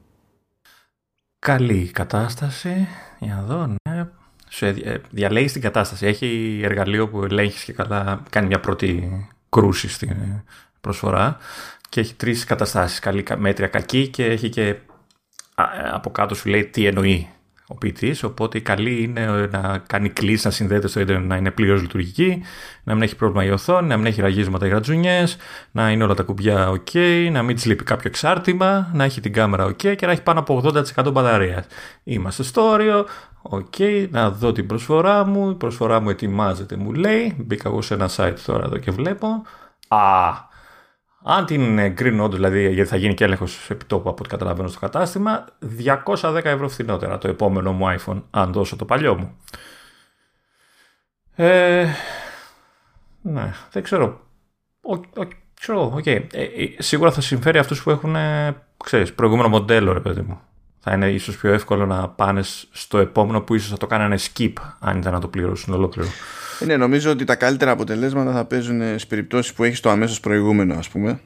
Ε, αλλά και πάλι δεν ξέρω ανάλογα με το. Δεν ξέρω σε κάθε περίπτωση ξέρεις, τι παίζει με την αγορά του μεταχειρισμένου. Δηλαδή, πόσο εύκολο είναι να βρει κάποιος ε, ουσιοδός καλύτερες τιμές σε κάθε περίπτωση. Τώρα, ας πούμε, ακόμα και για το 8 Plus. Τώρα με το πρώτο άκουσμα, έτσι, που λέει 2.10, επιστεύω ότι υπό ονομά συνθήκες μπορείς να βρεις να το πουλήσει ακριβότερα μεταχειρισμένα. Απλά η διαφορά είναι φυσικά στην ευκολία. Έτσι. Είναι ότι ούτε ψάχνεις, ούτε κάνεις, ούτε δείχνεις, ούτε ναι, περιμένεις ναι. από κανέναν ιδιώτη, ούτε τίποτα. Πας εκεί και τα λοιπά. Αυτό. Ναι, σίγουρα μπορείς να το πουλήσεις περισσότερο, γιατί δεν είναι, είναι ακόμα αντέχει σαν, μηχανή, σαν συσκευή. Ε, ναι, πάντως καλή κίνηση. Σου λέω ήταν κάτι που ήθελα να γίνεται και εδώ στην Ελλάδα. Ε, οπότε ας δείξω. Τώρα δεν ξέρω και από κατάστημα σε κατάστημα αν θα αλλάζει η προσφορά ή είναι συγκεκριμένη. Όχι, όχι, αφού είναι από την πλευρά της εταιρείας. Τι θα πει, θα διαφωνεί ότι νομίζει το κατάστημα θα υπάρχουν. Okay, εγώ μπήκα στο, στο link που έχεις εσύ στη σημείωση που είναι από κατάστημα συγκεκριμένο, δεν είναι από την, από την προσωπία, αλλά προφανώς είναι στάνταρ αυτό το πράγμα. Ναι, αυτά, δε, αυτά δεν γίνονται χωρίς να είναι η Apple από πίσω. Δεν είναι απλά ένα σήμα που τρώει. Όχι, όχι. Θετικότατο βήμα, θετικότατο βήμα. Σου λέω, για μένα, ε, ε, αν δηλαδή προσφορά, α, θα το δω κιόλας από τόπου, ε, είναι καλή για πιο καινούρια κινητά, έτσι, και, και είναι και καλή φάση το ότι σε αφήνει να, ακόμα κι αν είναι διαλυμένο το κινητό, να, να κάνεις κάτι, να πάρεις κάτι, ρε παιδί μου, να μην πάει τελείως... Ε, Διαλυμένο, τώρα... όχι, αν είναι διαλυμένο, σου λένε, το παίρνω μόνο για ανακύκλωση. Όχι, όχι. Δεν ξέρω. Έχει τρι... Α πούμε ότι είναι κακή κατάσταση. Αυτό εννοώ. Εντάξει. Λοιπόν, έστω ότι είχα εγώ 11 Pro Max, ετσι Το 64, έτσι να μην είμαστε και πλέον έχτες. Και το είχα σε... σε καλή κατάσταση, γιατί έτσι είμαι εγώ, τέτοιος άνθρωπος είμαι. Θα έπαιρνα για το επόμενο κινητό 550 ευρώ. χαμηλά τους κόβω εδώ για 11 Pro Max. Ναι, ναι, ναι. Έτσι το βλέπω κι εγώ. Αλλά θα δούμε. Θα δούμε. Τέλος πάντων, είναι μια επιλογή, ακόμη. Ναι, ναι, δεν υπάρχει κακό επιλογή. Και φαντάζομαι είναι η μόνη επιλογή για κάποιον που μπορεί να είχε άγχος για το να μπλέξει με ιδιώτη για τον α ή β λόγο σε κάθε περίπτωση. Ε, πάει γι' αυτό, προχωράμε λίγο παρακάτω. Λοιπόν, από τα κουφά έτσι των, των ημερών, η Apple αποφάσισε ότι το OS X Lion και Mountain Lion θα τα, θα τα δίνει ε, Πώς τσάμπα downloads; Ε, έχω κατεβάσει ήδη το Mountain Lion. Ήθελα να σου κάνω πλάκα, αλλά θέλει κάποια διαδικασία για να το τρέξεις μέσω Parallels, μέσω Parallels και δεν είχα το χρόνο να ασχοληθώ παραπάνω.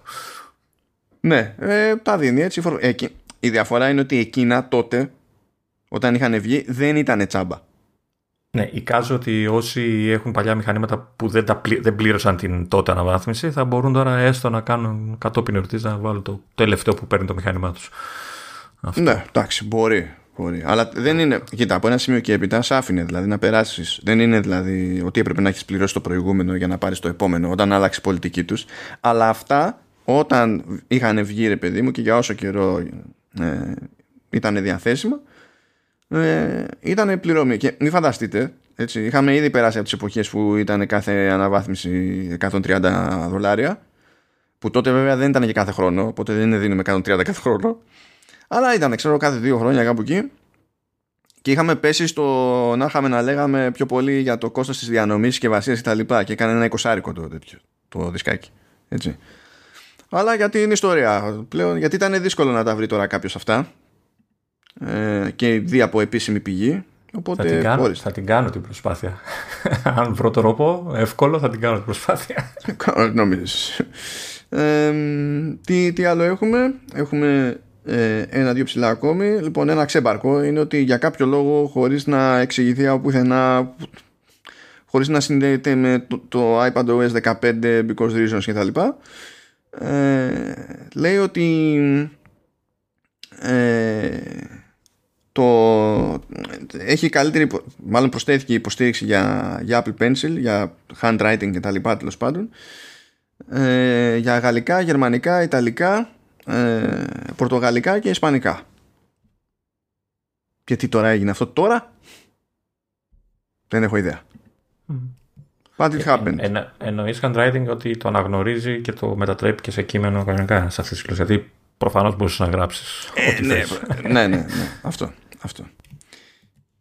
Και άντε, έχω και ένα τελευταίο, επειδή είχα την απορία. Ε, όταν η Apple βγήκε και είπε μπλα μπλα ε, καινούργιο Apple TV 4K, είχε πει κιόλας ότι πείραξε λίγο το AirPlay 2 ως spec, ε, ώστε να μπορούμε να στείλουμε από σύγχρονα iPhone τέλος πάντων ε, με AirPlay βίντεο 4K60 με, με Dolby Vision γιατί πριν δεν γινόταν αυτό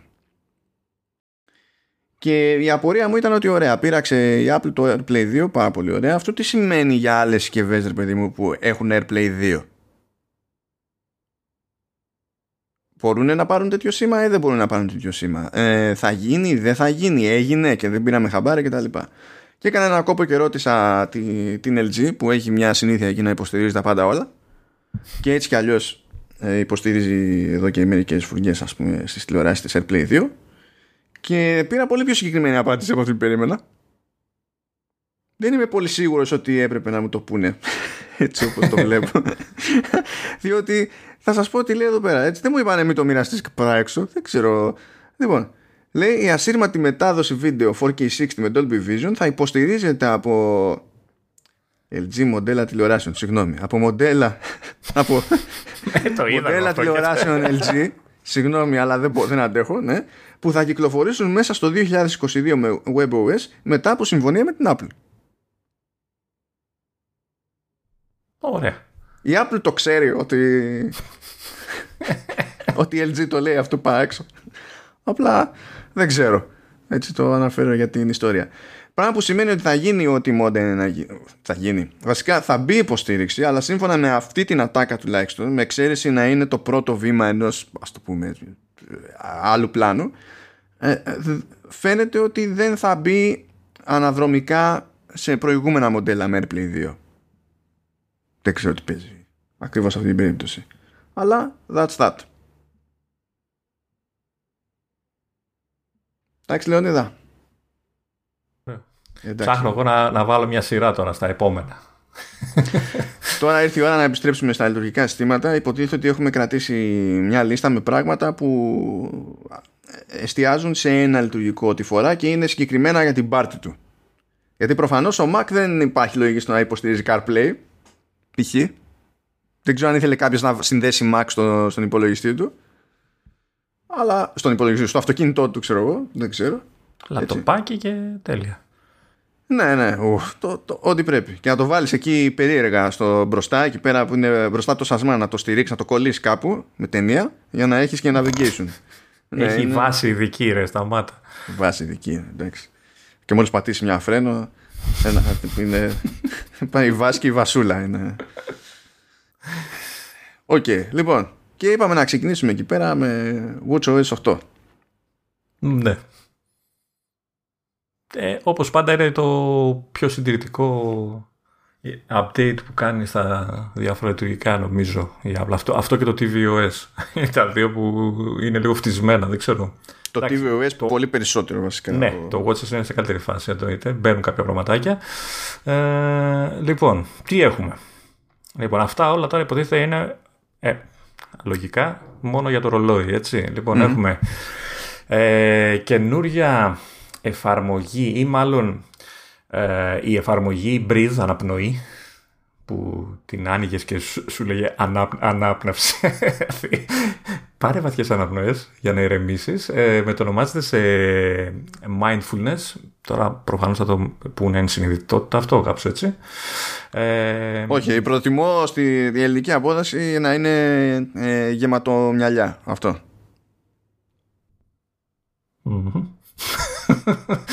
Ναι, και ε, θα έχει μέσα ένα καινούριο session, το, το λεγόμενο Reflect, το οποίο εγώ προσωπικά το θεωρώ άχρηστο. Ε, ναι, δεν ξέρω εσύ πώς σου φαίνεται σαν λειτουργία. Ε, θα είναι η εφαρμογή και θα σου λέει ηρέμησε και σκέψου μια χαρούμενη στιγμή σου για να, ή μια στιγμή που νιώθεις ευγνωμοσύνη για να, ξέρω εγώ, Τώρα, όντως με ρωτάς. Ναι.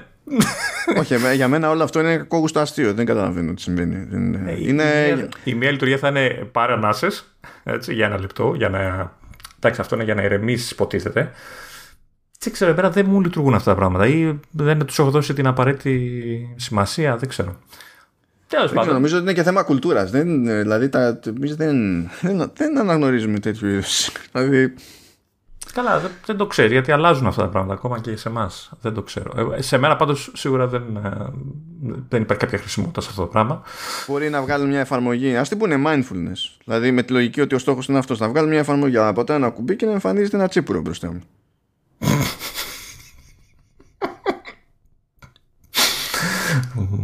Μάλιστα. Όχι, δεν θα προχωρήσει ποτέ αυτή η λειτουργία στην Ελλάδα. OK. Okay. Ε, λοιπόν, τι άλλο, έχουμε αλλαγές στο, στο κομμάτι του ύπνου. Έτσι, πλέον ε, ε το WatchOS 8 θα προσφέρει ε, καινούριες πληροφορίες ε, και, και κυρίως θα σου δίνει αναφορά για το ρυθμό της αναπνοής σου ενώ κοιμόσουνα. Ε, δηλαδή, ανάσες ένα λεπτό ε, θα χρησιμοποιεί το ρολόι υποτίθεται το επιταχυνσιόμετρο. Και άμα δεν είναι αρκετές, θα σε ξυπνάει και θα σου πει χρησιμοποιήσει την άλλη εφαρμογή. ναι, μπράβο, ναι, και παρανάσεις. και όλες αυτές τις πληροφορίες μπορεί να τις βλέπεις στο Health App του iPhone ε, και μάλιστα θα μπορούν οι προγραμματιστές να χρησιμοποιούν τις καινούριε λειτουργίες μέσω του, του, του Health Kit. Μέσα, με, μάλλον μέσα, χρησιμοποιώντας μια άδεια που θα δίνει μέσω του, του Health Kit. Ε, λοιπόν, τώρα μου λες να πάμε στο workout, το οποίο είναι πριν από τα άλλα δύο στη σελίδα που διαβάζω. Okay. Ε, θα έχουμε δύο καινούργιες ε, ασκήσεις, ε, tai chi και πιλάτες.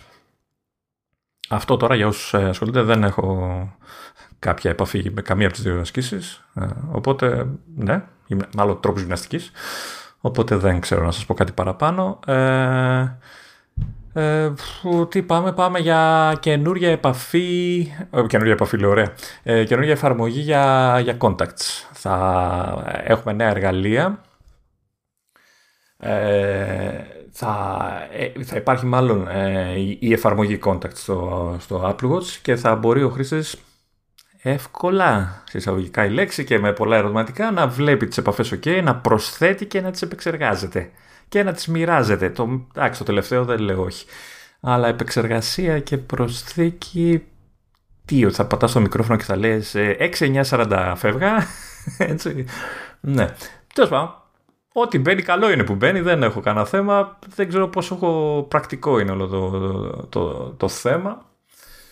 Ε, λοιπόν, τι έχουμε; Θα έχουμε δυνατότητα για να προσθέτουμε πολλαπλού, πολλαπλά χρονόμετρα αντίστροφες μετρήσεις όπως θα τα, να τα πεις ναι. ε, και θα Α, Απίστευτο αυτό τώρα έτσι Απίστευτο το ότι χρειάστηκαν τόσα χρόνια για να υπάρχει κάτι τέτοιο Δηλαδή σιγά τη, τη μαγεία Ναι, και θα μπορείς μάλιστα λέει να βάζεις και ετικέτα του στυλ ότι αυτό το χρονόμετρο είναι ξέρω εγώ, για το πλύσιμο των ρούχων, το άλλο για το μαγείρεμα και τέτοια.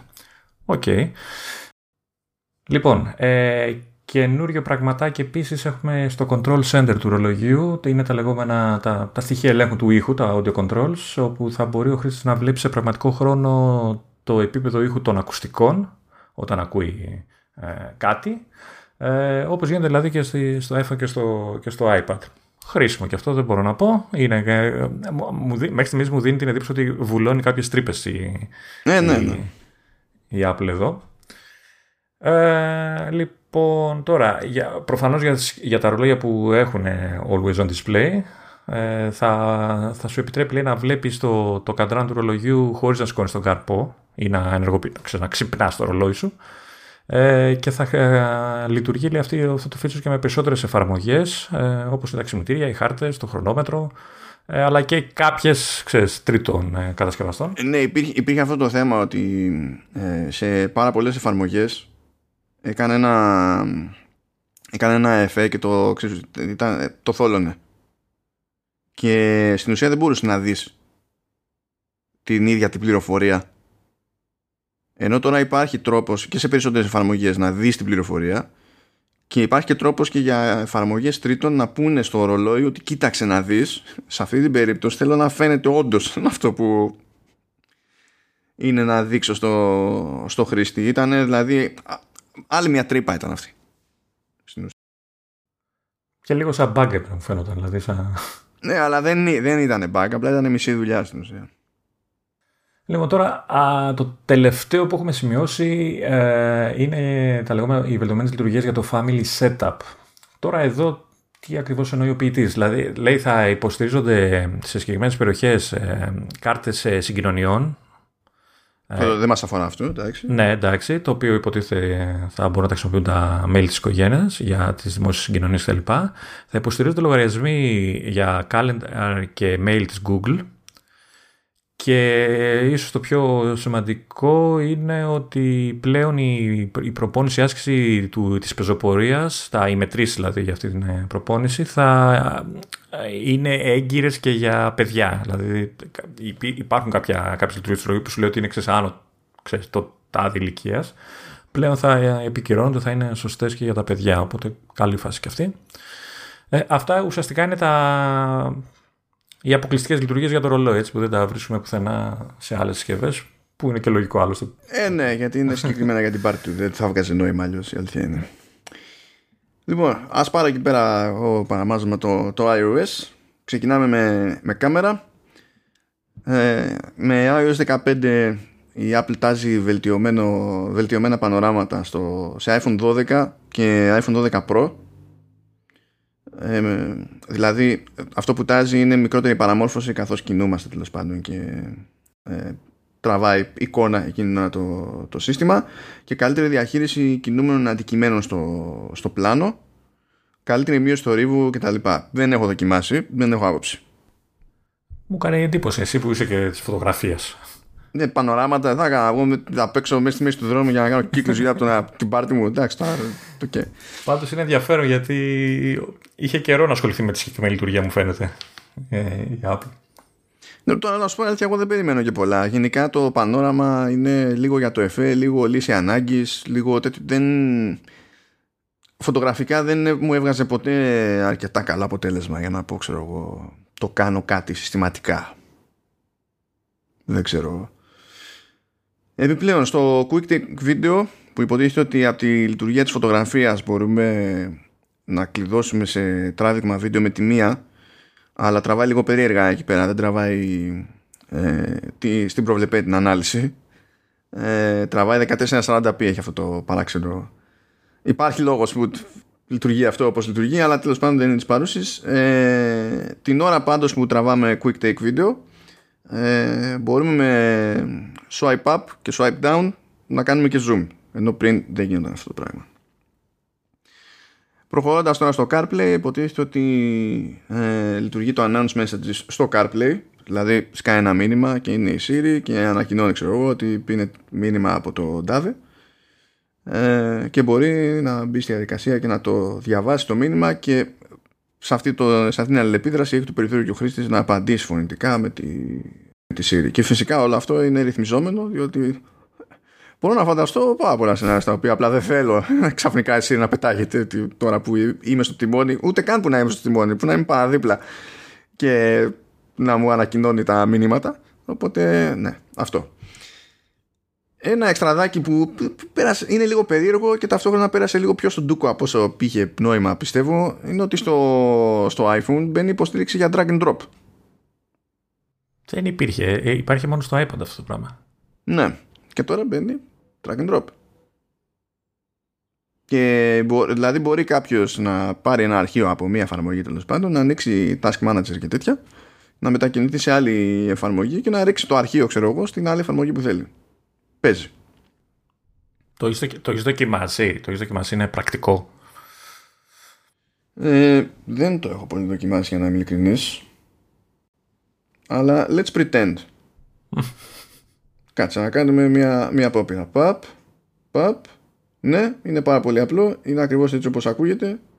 Πήρα ένα αρχείο από το, από το Files App Έβγαλα το Task Manager, διάλεξα το messages και καλά τάχα μου πάω να το στείλω ρε παιδί μου και παπ, παπ κανονικά με την ίδια λογική που θα κράταγε σε ένα εικονίδιο στο, στην οθόνη αφετηρίας για να πά σε άλλη σελίδα και να το παρατήσεις κάπου αλλού είναι, είναι η ίδια βάση. Λειτουργεί αυτό. Εντάξει, καλό είναι, καλό είναι.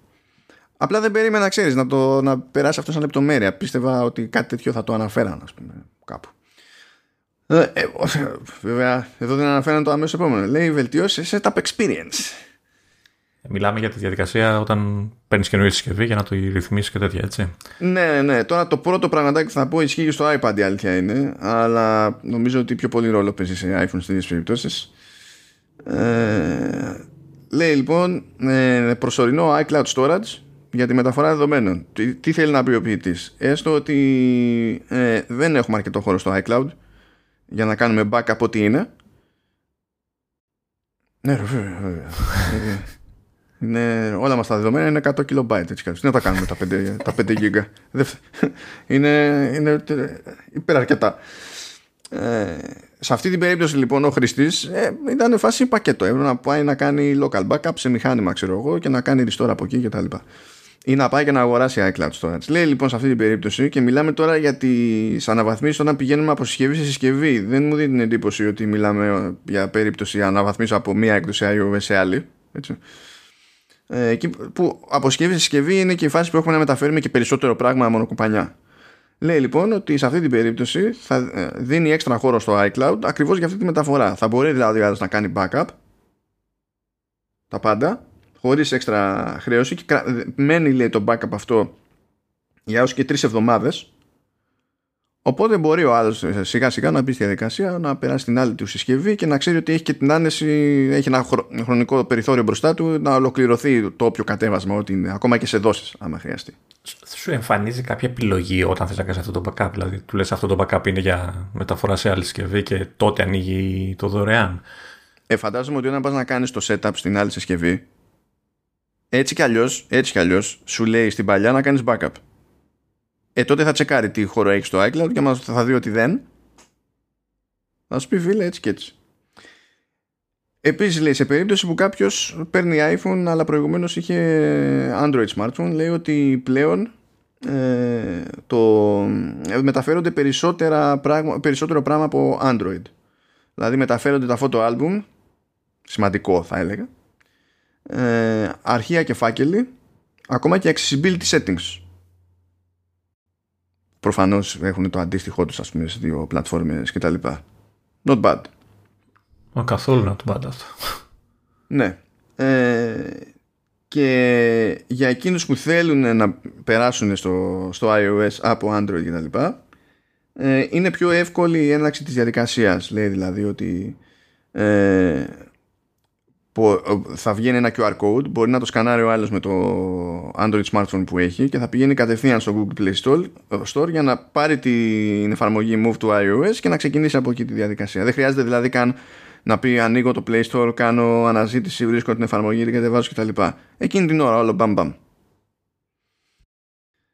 Παρακάτω, καιρούκος, καιρούκος. Ε, εντάξει, λέει τώρα έχει εδώ weather maps λέει με ποιότητα αέρα κτλ. Ε, τώρα όλα αυτά δεν μας πολύ αγγίζουν η αλήθεια είναι. Ε, συνδέονται με, το, με την εφαρμογή που αγόρασε η Dark Sky που σιγά σιγά αρχίζει και ενσωματώνει λειτουργίες στη δική της την εφαρμογή κτλ. Ε, το Dark Sky ένα από τα καλά που είχε για συγκεκριμένες χώρες ήταν ότι μπορούσε να σου δείξει και πρόβλεψη για βροχόπτωση μέσα στην επόμενη ώρα ας πούμε. Αυτά πάλι, και όχι μόνο για βροχόπτωση, για χιονόπτωση, ε, χαλάζει κτλ. Αυτά δεν ισχύουν ε, για πάρα πολλές χώρες και σίγουρα δεν ισχύουν για Ελλάδα. Αυτό που ισχύει πάντως γενικότερα είναι ότι έχει νέο design που μου είχες πει ότι σου άρεσε κιόλας. Ναι, όχι. Ε, η εφαρμογή είναι, έχει γίνει πολύ ωραία. Ε, δηλαδή αυτή που. Εντάξει, νομίζω δεν τα έχουμε όλα ή δεν τα έχω εγώ λόγω συσκευής, αλλά ε, έχει πολύ περισσότερη πληροφορία. Και είναι και, δεν ξέρω, μου φάνηκε εμένα πολύ πιο όμορφη. Ναι, είναι πολύ πιο όμορφη. Έχει περισσότερη πληροφορία. Δείχνει πρόβλεψη για 10 μέρες. Ε, έχει, ένα, έχει ένα UI εκεί λίγο περίεργο με μια μπάρα που με πρώτη ματιά, δηλαδή δείχνει ξέρω εγώ υψηλή και χαμηλή θερμοκρασία ημέρας αλλά έχει μια μπάρα πορτοκαλί που σε βοηθά να καταλάβεις με μια ματιά αν, ε, ποια είναι η πρόοδος της υψηλής και της χαμηλής αντί να κοιτάζεις τον αριθμό μπορείς να βλέπεις με το, με το μάτι αυτή την μπάρα και να βλέπεις αν η, η υψηλή καταλήγει υψηλότερη ή χαμηλώνει μέσα σε αυτό το δεκαήμερο ε, τι πορεία έχει και αντίστοιχα για τη, για τη χαμηλή. Είναι λίγο δύσκολο να το περιγράψω βασικά. Είναι πιο πολύ πιο εύκολο να το δει κάποιος για να συνειδητοποιήσει τι λέω. Ε, θα το δείτε τέλος πάντων. Έχει, ε, έχει γενικότερα παραπάνω πληροφορία. Έχει νέα animations ε, που λέει κιόλας ότι έχει γίνει ένα σκόπος ας πούμε όταν δείχνει τον ήλιο ε, να δείχνει με ακρίβεια τη, με τοπική ακρίβεια τη θέση του ηλίου π.χ. το τι ισχύει εκεί που είσαι με βάση την ώρα που είναι και τα λοιπά αντίστοιχα για τη, για τη συννεφιά και την ένταση της βροχής και τα λοιπά. Λέει ότι αυτά τα πράγματα βέβαια υποστηρίζονται σε α12 και πάνω. Πάλι απ' έξω είμαι. Πάλι απ' έξω είσαι. Και εντάξει τώρα αυτό τώρα συνδέεται λίγο με, με Apple Watch για το ρημάδι το Stormwatch που λέει ότι και καλά προειδοποίηση για τα καιρικά φαινόμενα σε περίπτωση καταιγίδας κτλ. Αλλά πάλι αυτά δεν ισχύουν για Ελλάδα, οπότε κουκου. Και κάπως έτσι τελειώνουμε με το iPhone. Ναι, και πάμε πού, πάμε iPad. Πάμε έτσι. iPad. Το πρώτο. Go, go nuts!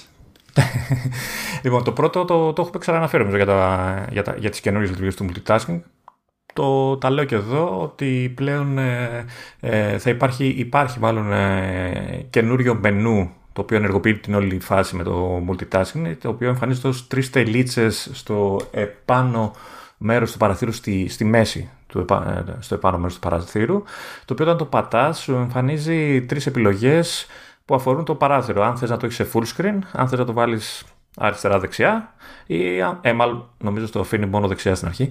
Ε, ή αν θες να το κάνεις ε, με τύπου slide over ε, ξέρεις κτλ. Ε, εύκολο εύκολο να, να λειτουργήσει αυτό το πράγμα. Εννοείται ότι είναι πολύ πιο βολικό από αυτό που υπήρχε. Ε, και σίγουρα προβάλλει τη λειτουργία σε περισσότερους χρήστες. Έτσι που πολλοί μπορεί να μην ξέρουν να κάνουν ότι μπορεί να κάνεις multitasking εφαρμογή στο iPad, γιατί ήταν πολύ κρυφή, ας το πούμε, η όλη η διαδικασία. Ακόμα καλύτερο ε, είναι η νέα λειτουργία για να έχεις πρόσβαση στις υπόλοιπες εφαρμογές. Δηλαδή, ανοίγεις μια εφαρμογή, π.χ. ξέρω από το Safari και λες: OK, θέλω να ανοίξω και μια δεύτερη δίπλα της Πας στο μενουδάκι αυτό το καινούριο, λες ότι αυτή την εφαρμογή τη θέλω ε, στα πλάγια. Ε, Μόλις το πατήσει το εικονίδιο, η εφαρμογή που είναι το Safari που είπαμε, ε, που είναι ανοιχτό σαν full screen, ε, μικραίνει, παίρνει δηλαδή το σχήμα για το, ξέρω, για το μισό της οθόνης και φεύγει εκτός οθόνης αυτόματα. Ε, με αποτέλεσμα να εμφανίζεται το, το home screen από πίσω με όλα τους τα εικονίδια ε, και ταυτόχρονα ε, εμφανίζεται και το, ε, έχεις τη δυνατότητα και για το self που θα πω πιο, πιο μετά, ε, έτσι ώστε να, να μπορείς να επιλέξεις τη δεύτερη, επιλογή, τη δεύτερη εφαρμογή που θες να βάλεις δίπλα στο Safari εύκολα, χωρίς να κάνεις ζογκλερικά, όπως έκανες παλιά. Ε, εντάξει, δεν το, δεν το συζητάω ότι είναι η καλύτερη λειτουργία στο multitasking αυτό το πράγμα. Ε, λοιπόν, ε, έχει μια ακόμα λειτουργία, την οποία δοκίμασα ε, λίγο πριν. Έστω ότι έχεις ένα email, ένα μήνυμα, μια σημείωση κτλ. Ε, μπορείς να πατήσεις πάνω της παρατεταμένα και έχει μια, σου βγάζει ένα μενουδάκι πέρα από το preview που, βγάζει, που έβγαζε και παλιότερα σου έχει μια επιλογή για να δεις αυτό το μήνυμα, το email σε, σε, νέο παράθυρο και τότε τι κάνει, εμφανίζει ε, ένα παράθυρο στο κέντρο της οθόνης με το μήνυμα που έχεις επιλέξει. Ε, OK, okay. δεν, ξέρω πόσο είναι χρήσιμο αυτό για πολλούς, αλλά το, το, το κάνει και μάλιστα λέει ότι μπορείς να έχεις και πρόσβαση και στα multitasking control, ώστε να το πετάξεις σε, ε, ε, σε split view, slide over και δεν ξέρω εγώ τι, ε, ώστε να μην ε, ξέρεις φεύγεις από τη μία εφαρμογή στην άλλη και τα λοιπά και, και μπλέκεσαι. Ε, λοιπόν, η άλλη λειτουργία που έχει το multitasking είναι το λεγόμενο self, το ράφι.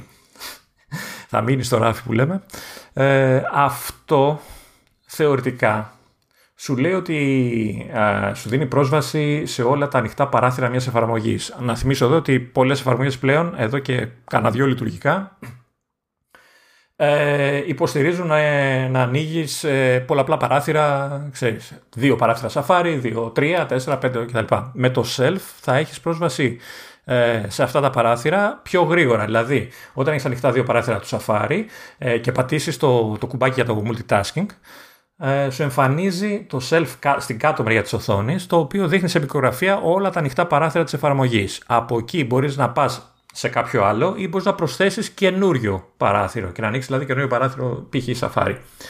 Ε, τώρα εδώ βέβαια ε, οι οδηγίες λένε ε, ότι το, το, το self, το ράφι εμφανίζεται με το που ανοίγει μια εφαρμογή. Εγώ στην πράξη όπως το είδα μου εμφανίζεται μόνο όταν πατήσω το multitasking ή αν έχω ανοιχτά ήδη δύο παράθυρα από μια εφαρμογή. Δεν ξέρω αν θα αλλάξει αυτό με τις beta και θα το φτιάξουν έτσι όπως το, το λένε οι οδηγίες. Πάντως για την ώρα ε, ο μόνος τρόπος τουλάχιστον εγώ που έχω καταλάβει είναι να έχεις δύο, ήδη δύο ανοιχτά παράθυρα και να πατήσεις το multitasking για να σου, να σου δείξει το, το ράφι. Και η δεύτερη, μπορώ να πω και πρώτη, η καλύτερη ε, αλλαγή ε, στο κομμάτι του multitasking του iPad είναι στο, στο App Switcher.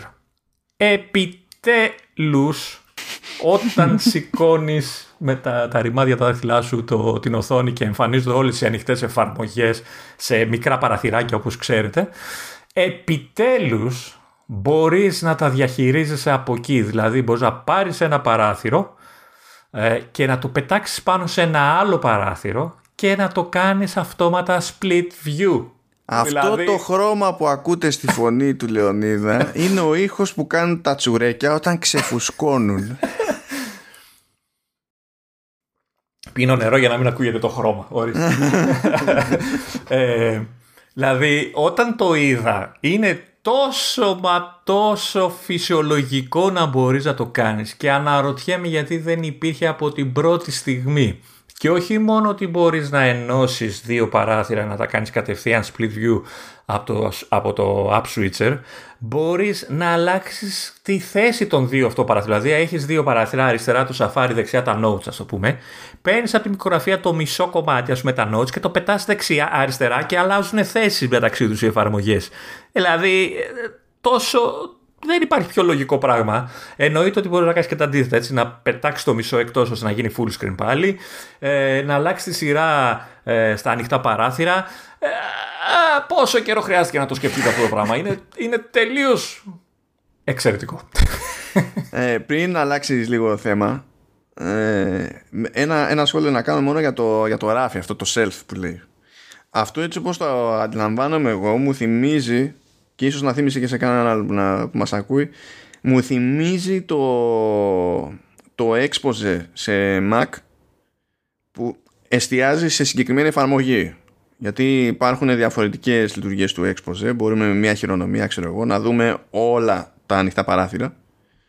Ε, ή μπορούμε με άλλη χειρονομία να δούμε τα ανοιχτά παράθυρα της ίδιας εφαρμογής και ανάλογα με τις ρυθμίσεις αν έχουμε ένα παράθυρο ας πούμε μόνο μπορεί από κάτω να μας βγάζει μια λίστα με αρχεία που είχαμε ανοίξει με την ίδια εφαρμογή προηγουμένως δεν είναι ακριβώς το ίδιο πράγμα αλλά μου φαίνεται ότι είναι σαν να προσπαθεί να κινηθεί προς αντίστοιχη κατεύθυνση ας πούμε Ναι, είναι, είναι πιο απλό. Δηλαδή, για την ώρα περιορίζεται στο να σου δίνει σε μικρογραφία τα ανοιχτά παράθυρα και έχεις τη δυνατότητα να προσθέσεις ε, άλλο. αν δεν κάνω λάθος, μπορείς και να κλείσεις, να το, ξέρω, να το πετάξεις προς τα πάνω και να, να κλείσεις παράθυρο.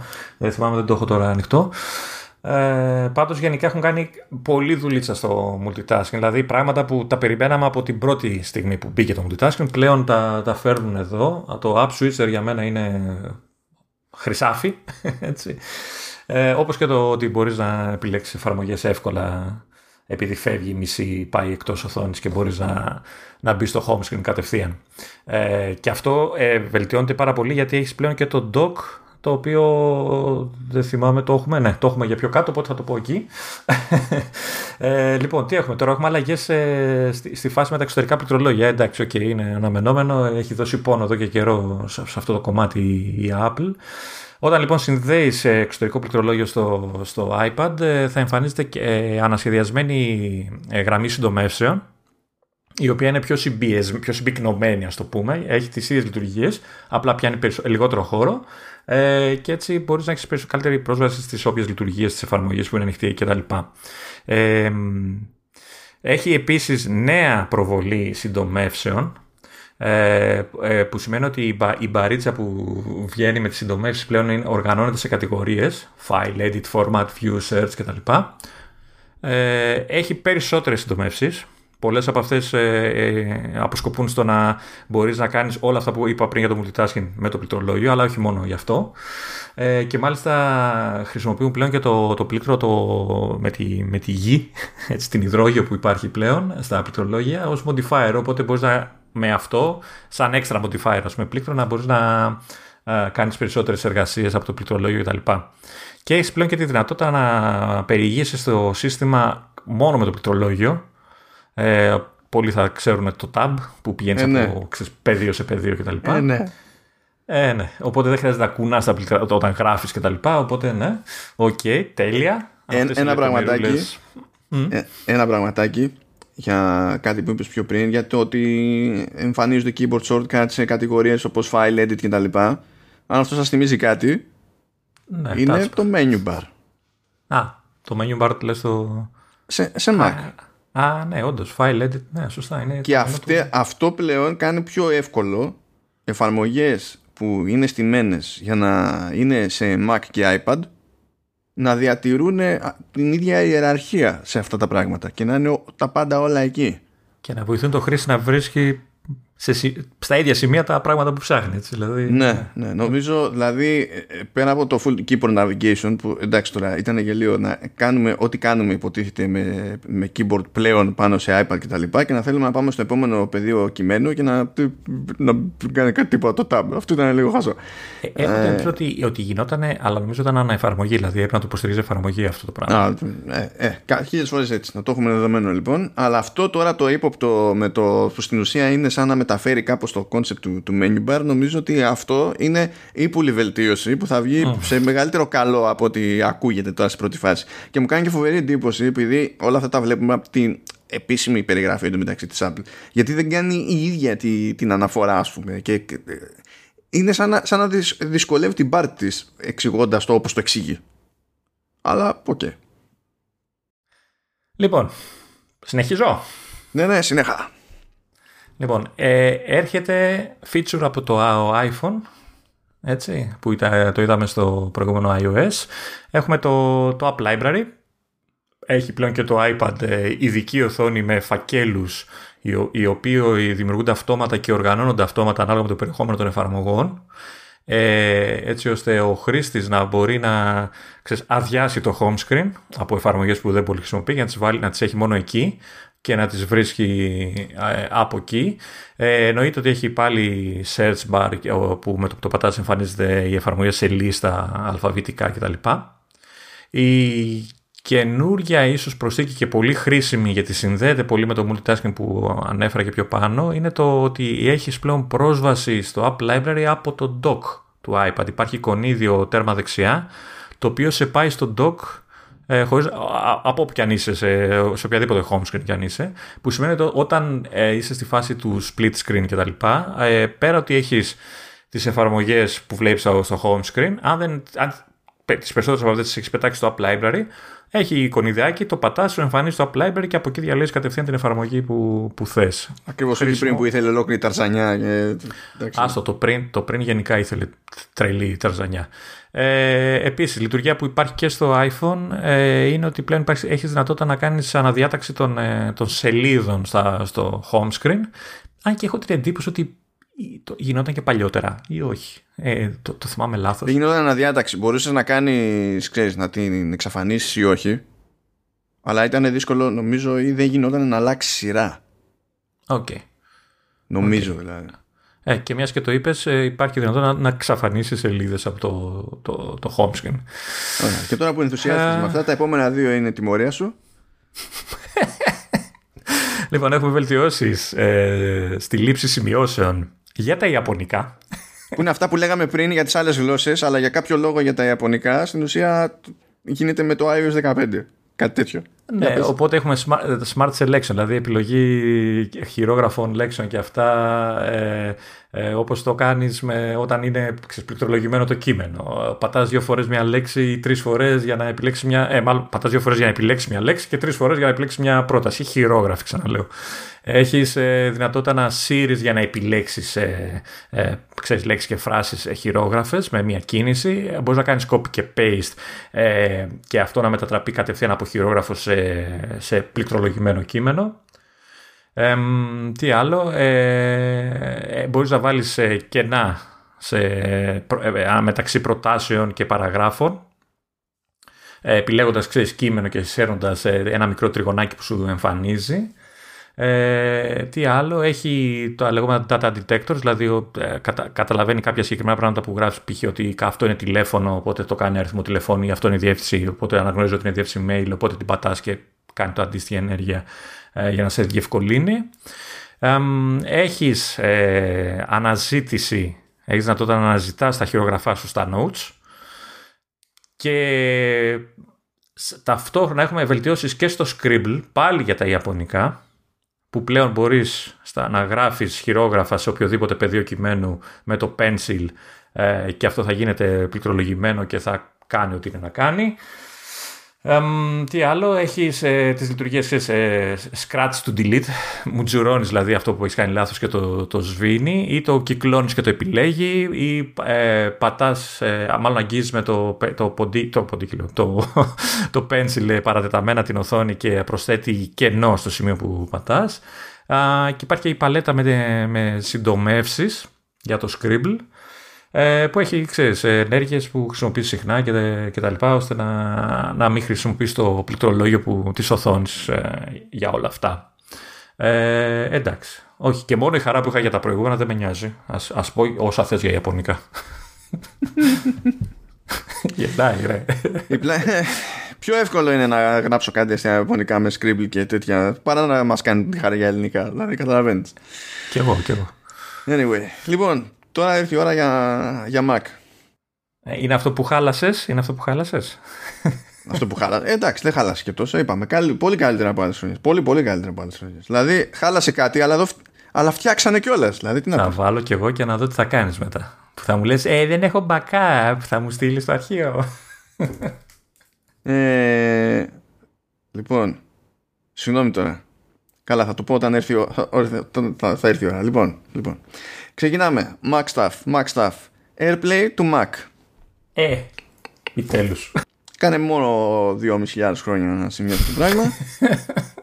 που να, να πω ότι δηλαδή εντάξει το concept στέλνω με airplay στο, στο Mac μου δεν είναι κάτι το οποίο ε, φαντάζει κάτι παραπάνω από περιστασιακή ευκολία έτσι ε, για να δείξω κάτι σε κάποιον επειδή η μεγαλύτερη οθόνη που έχω πρόχειρα εκείνη τη στιγμή ξέρω εγώ είναι ο Mac ε, οπότε καταλαβαίνω γιατί δεν ήταν προτεραιότητα. Αλλά από τη στιγμή που τεχνικώ είναι εφικτό εδώ και χρόνια, αυτό που δεν καταλαβαίνω είναι γιατί δεν κάναν τον κόπο τόσα χρόνια. Ε, και τι θα είχαν να σου δείξουν τώρα, δηλαδή εντάξει. ναι, ναι, αυτό εντάξει. Λέει κιόλας ότι σε αυτή την περίπτωση μπορείς να χρησιμοποιήσεις την οθόνη του Mac ως, ε, για mirror display ή extension. Επιτέλους. Οπότε το concept σε αυτή την περίπτωση είναι ότι μπορεί να έχεις ένα desktop, μπορεί να έχεις και ένα MacBook και επειδή δεν έχεις δεύτερο monitor, ας πούμε, να το χρησιμοποιήσεις το δεύτερο monitor. Αυτό είναι πιο χρήσιμο, ξεκάθαρα. και, και iPad, έτσι. Καλά, αυτό ίσχυε σε iPad. Ε, Δεν ισχύει έτσι κι αλλιώς. Ε, όχι να στέλνεις από το iPad την οθόνη του. Αυτό καταλαβαίνω. Καλά, ναι, μα δεν το είπα μόνο για iPhone. Το Ναι, λέω ναι. γενικά αυτό. Ότι γιατί το AirPlay του Mac είναι ότι μπορεί να λειτουργήσει με AirPlay και να στείλει stuff, τα, τα στέλνει πλέον και ό,τι είναι και αυτό με το. σε Mac. Λοιπόν, ε, μπορεί να χρησιμοποιηθεί επίσης και προς ηχείο. Ε, ναι, αλλά τα καινούργια Mac έχουν studio quality ηχεία. Κοίτα, άμα είναι να ακούσεις από, ξέρω εγώ, από iPhone και την εναλλακτική που έχεις είναι Mac, ε, ε λες τέλος πάντων να την κάνουμε. Τη, ας το κάνουμε Ναι, ψυχικό. αλλά έχω την αίσθηση ότι μπορείς να το χρησιμοποιήσεις και σαν στέρεο, δηλαδή να, τα, να, να παίζουν και τα δύο ταυτόχρονα ή όχι; Ε, ελπίζω όχι, γιατί αυτό είναι freaky. Είναι, είναι έξω. Αλλά δηλαδή, τι να σου πω, άμα σου τύχει καμιά φορά θα καταλάβεις γιατί είναι έξω πραγματικά Α, ε, λάθος. Έχει λέει δυνατότητα ως, ε, για multi-room audio, secondary speaker κι όμως. ναι, multi-room, ναι, όχι στέρεο όμως. Αυτό δεν είναι στέρεο. ναι, αλλά θα παίζουν από ταυτόχρονα και οι δύο πηγές, οπότε βάλτε δίπλα-δίπλα και εσύ. ε, ο- ο- not funny, not funny. Όταν το βάλεις αυτό να το κάνεις, θα συνειδητοποιήσεις ότι δεν είναι funny. ε, και αυτό λειτουργεί τόσο ενσύρματα όσο και ασύρματα. Τέλεια. Παπ και παπ. Τώρα εκεί πέρα θα έχει ένα ενδιαφέρον να δούμε τι σημαίνει, τι σημαίνει όλη αυτή η φάση από lag. Ειδικά φαντάζομαι στην περίπτωση που θες να το χρησιμοποιήσεις ως, ξέρεις και καλά, δεύτερο monitor ας πούμε. Ε, κοίτα, ε, έχουν την εμπειρία από το Sidecar, πιστεύω ότι κάτι καλό θα βγει και από εκεί. Ναι. Λοιπόν, παρακάτω. Desktop και screensaver. Τα Λοιπόν, επόμενα αυτά είναι νομίζω τα πιο σημαντικά σε όλο το λειτουργικό. λέει λοιπόν ότι θα έχει εικόνα για το desktop που θα είναι το hello που αυτό βασικά δεν είναι ότι εμφανίζει το hello κανονικά είναι κάτι close-ups που κάνει ε, πάρα πολύ κοντά στα γράμματα ας πούμε που δεν καταλαβαίνεις εύκολα ότι ο ποιητής πεννοεί hello είναι, είναι σαν να σου εστιάζει σε ένα μέρος της εικόνας και είναι σε 7 διαφορετικά χρώματα αυτό το έχει ως καινούριο στο, στο Monterey αλλά ήταν custom στους καινούριους iMac Δηλαδή στους καινούριους iMac με τους χρωματιστού υπήρχαν αυτά, αλλά υπήρχαν μόνο, μόνο σε αυτά τα μοντέλα. Ε, τώρα υποτίθεται ότι θα σκάσουν σε όλα τα Ε, πάντα. εξού και τα 7 χρώματα πήγαινε με, τα, με το χρώμα του κάθε iMac. Ναι, ναι, ναι. Και επίσης screensaver μπαίνει και hello screensaver υποτίθεται και αυτό ήταν που άνοιξα επειδή συνειδητοποίησα ότι δεν έχω δεν, καμία σχέση. Είχα ξεχάσει ότι είπε σε καινούριο screensaver. Εγώ γενικά δεν είμαι του screensaver. Τα άνοιξα εδώ πέρα και ξεκινάει εκεί με hello και τα λοιπά. Πάρα πολύ ωραία. Και βλέπω ότι το, το κυλάει και αρχίζει στην ουσία και το δείχνει σε διαφορετικές γλώσσες. Και έτσι όπως έκανα κάτι μπρος πίσω στα spaces, εγώ περίμενα να έχει μείνει στο hello, να κρατάει από τη γλώσσα στήματος. Αλλά δεν είναι έτσι. Αλλάζει μόνο του ρε παιδί μου γλώσσα, το πηγαίνει στη σειρά και μου σκάει ένα το χαίρεται. Τι χαίρεται. Ω, ω, ε, ε, θα μπορούσε να είναι για χαραντάν, δεν ξέρω. ναι, ναι. Ε, ε, εντάξει, να σου πω τώρα το αντίστοιχο του hello σε αυτή την περίπτωση, αν το ζήτημα είναι, ξέρεις, να σου κάνει και ε, ε, να σου βγάζει κάτι θετικό ας πούμε το- να είναι πιο κοντά στο καλωσόρισμα το χαίρεται είναι λίγο πιο τυπικό από Εντάξει, θα μπορούσαν να πούνε γεια, σου- γεια σου ή... ναι. ναι, αλλά πρέπει να νομίζουν εκεί πέρα ότι αυτό το λέμε πριν κατεβάσουμε τα σφινάκια. Οπότε ξέρω εγώ, μπορεί να, έχει... να έχουν Όχι, μπερδευτεί. εντάξει, εντάξει, δεν είναι λάθος, είναι εντάξει. Όχι, δεν είναι λάθος. Απλά νομ- το λέω για το feel που βγάζει. Βέβαια, όταν πήγα να δω το συγκεκριμένο screensaver, είδα ότι υπάρχει και ένα άλλο που λέγεται drift. Το οποίο drift δεν ξέρω αν το έχω χάσει επειδή ποτέ μου δεν κοιτάζω για screensaver αν ο- ή- είναι και αυτό καινούριο όντως.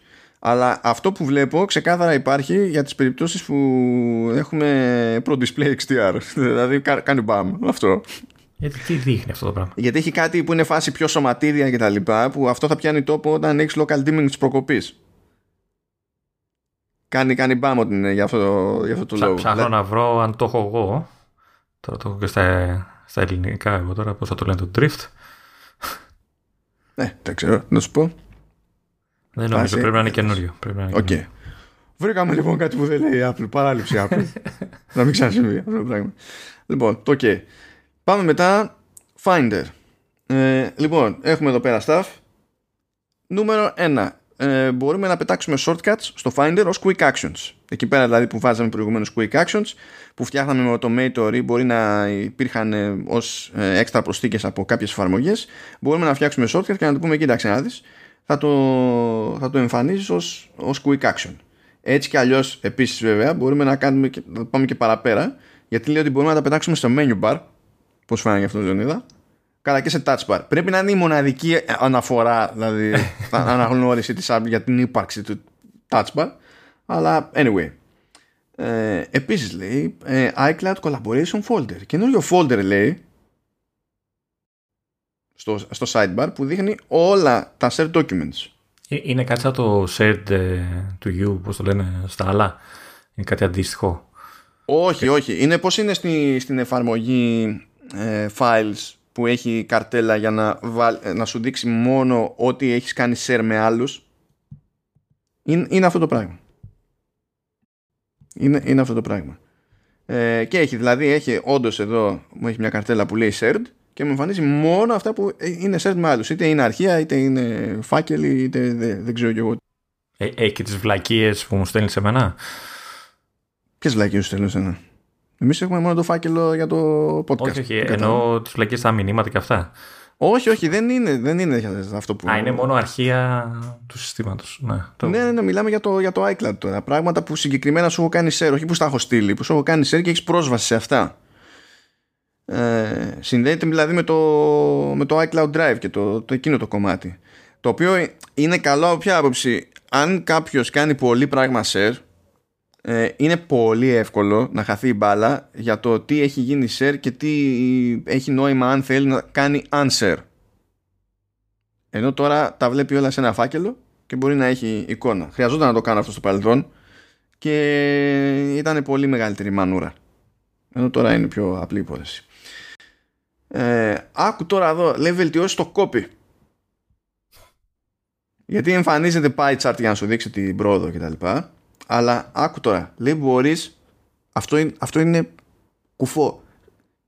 Λέει μπορείς να σταματήσεις ένα copy ή ένα transfer στο, στο Finder ή να το ακυρώσεις και να το συνεχίσεις μετά από εκεί που είχε μείνει. Ναι, γιατί να το σταματήσει και να το ακυρώσει το έκανε και παλιά. Δεν το έκανε. Ναι, ναι το, η διαφορά είναι αυτό ότι μπορείς να το συνεχίσεις από εκεί που είχε μείνει. OK, okay, αυτό είναι καλό. Το, και το, το νέο παράθυρο στο pie chart και παλιά δεν υπήρχε ε, pie chart, ε, το εικονιδιάκι αυτό που το πάταγες και σου δείχνει το, τη γραμμή πρόοδου. Έχει αλλάξει αυτό, δηλαδή. Ο, δεν, λέει, δεν λέει για τη γραμμή. Εξακολουθεί και έχει γραμμή πρόοδου, αλλά νομίζω ότι στο Finder είναι ότι δείχνει πλέον σε περισσότερες περιπτώσεις το pie chart. Πριν τα έδειχνε, αλλά νομίζω ότι τα έδειχνε για την περίπτωση του iCloud. Εγώ, ναι, το έκανε το upload. Έχω, έχω την ότι όταν κάνει. Δηλαδή, όταν έκανα εγώ το upload πούμε, του, σε σένα, ε, μου έβγαζε ναι, μου έβγαζε να πάει δίπλα στο, στο folder που ανέβαζα. Ναι, για το iCloud. Τώρα δεν στο συνέβη με το iCloud. Τώρα θα το βγάζει γενικά στο Finder. Α, Αυτό δεν σημαίνει ότι εξαφανίζει το progress bar. Ναι, εντάξει. Αλλά είναι σαν extra feedback, ας πούμε, visual feedback στο, στο Finder. Ε, και αντίστοιχα έχει βελτιωθεί λέει, το go to folder που είναι με ένα, ένα παράθυρο τέλος πάντων ε, πώς να το έχει συγκεκριμένο shortcut αυτό στο, στο keyboard. Είναι πολύ παλιά υπόθεση. Είναι αιώνες με το ίδιο interface και αυτό που έχει αλλάξει στην ουσία είναι, είναι, είναι το UI. Δηλαδή, άμα το ανοίξει κάποιος και το δει, ε, μοιάζει περισσότερο με το, με το, με το Spotlight. Είναι, είναι κάπως έτσι. Και εμφανίζει μια λίστα με πρόσφατους προορισμούς και, και τα λοιπά. Είναι, είναι κάπως έτσι. Και αυτό τσεκάρει τώρα folders στο σύστημα, έτσι. Δεν είναι πάλι θέλουμε spotlight άμα είναι να κάνουμε κάποια αναζήτηση για κάτι άλλο και τέτοια. Ε, αλλά υποστηρίζει και το complete σε αυτές τις περιπτώσεις. Ε, εγώ βλέπω, άνοιξα τώρα και το, το παράθυρο στα προηγούμενα ήταν ε, τελείως σπαρτιάτικο. Δηλαδή είχε, έγραφες μόνος σου που θες να πας, το, το φάκελο δηλαδή, και του λες go. Ε, τώρα λογικά αυτό το έχουν εμπλουτίσει, αυτό εννοούν ουσιαστικά. Ναι, γιατί έχει και το complete και το έχουν αλλάξει την αισθητική, παιδί, με αυτό το πράγμα. Ε, και αυτόματι, αυτόματο λέει window resizing σε περίπτωση που παίρνουμε ένα παράθυρο και το πετάμε σε άλλο monitor που το συζητούσαμε αυτό άλλη φορά που ήταν σφαγή. Τώρα αποφάσισα να κάνει scale. Και λειτουργεί και με sidecar. Ε, εντάξει. Ε, γι' αυτό κάνω ε. αυτό ήταν που το σχολιάζαμε στο τέτοιο στο whatever που κάναμε για τα Windows 11 που λέγαμε, αυτή, αυτή είναι η βελτίωση συγκλονιστική που έχει να τάξει για το Monterey στο window management η, η app αυτή. δηλαδή ευτυχώς χαιρόμαστε και τα λοιπά, αλλά αυτό είναι όλο. Ε, κοίτα, αν, αν φανταστείς ότι αν ε, χρησιμοποιείς το sidecar, sidecar και θες να πετάξεις ένα παράθυρο στο, στο iPad Ε, αν το κάνεις χειροκίνητα, δηλαδή το τραβήξεις και το πας κάτω, ε, καταλαβαίνεις ότι το παράθυρο θα εξέχει, θα είναι ανάλογα το iPad κιόλα που έχεις κτλ. Ο μόνος τρόπος για να σου κάνει resize κατευθείαν στην οθόνη του, του iPad ήταν να το κάνεις από τα πράσινα, κόκκινα, κίτρινα κουμπάκια του παραθύρου και να του πεις ε, να επιλέξεις μεταφορά στο, στο όποιο iPad. Ε, το αντίθετο όμως δεν γίνεται. Δηλαδή, όταν τράβηγε το, ε, το παράθυρο από το iPad στο, στο Mac ε, εμφανιζόταν μικρό. Δηλαδή, στο σχήμα, στο σχέδιο του, στο σχήμα του, του iPad. Ε, mm-hmm. Θέλω να πιστεύω ότι θα το φτιάξουν. Το φτιάξαν αυτό. Προχωράμε. Βελτίωση λέει σε Mac Experience, ό,τι και αν σημαίνει αυτό. Λοιπόν, λέει τώρα ότι σε μηχανήματα με, με T2 ή Apple Silicon ε, μπορεί κάποιος να σβήσει περιεχόμενο και ρυθμίσεις χωρίς να διαγράψεις τα πάντα όλα από το, από το σύστημα. ό,τι κάνεις στο, στο iPhone, δεν είναι αυτό; Ακριβώς. Ακριβώς. Οπότε ε, δεν είναι το ίδιο καταστροφικό να το πούμε έτσι. Είναι ένα ημι-format, ας το πούμε έτσι. Δηλαδή δεν χρειάζεται. Σβήνεις τα πάντα εκτός από το λειτουργικό. Δηλαδή ξεκινάς έχοντας ήδη εγκαταστημένο το λειτουργικό σύστημα. Ακριβώς. Ακριβώς. Okay.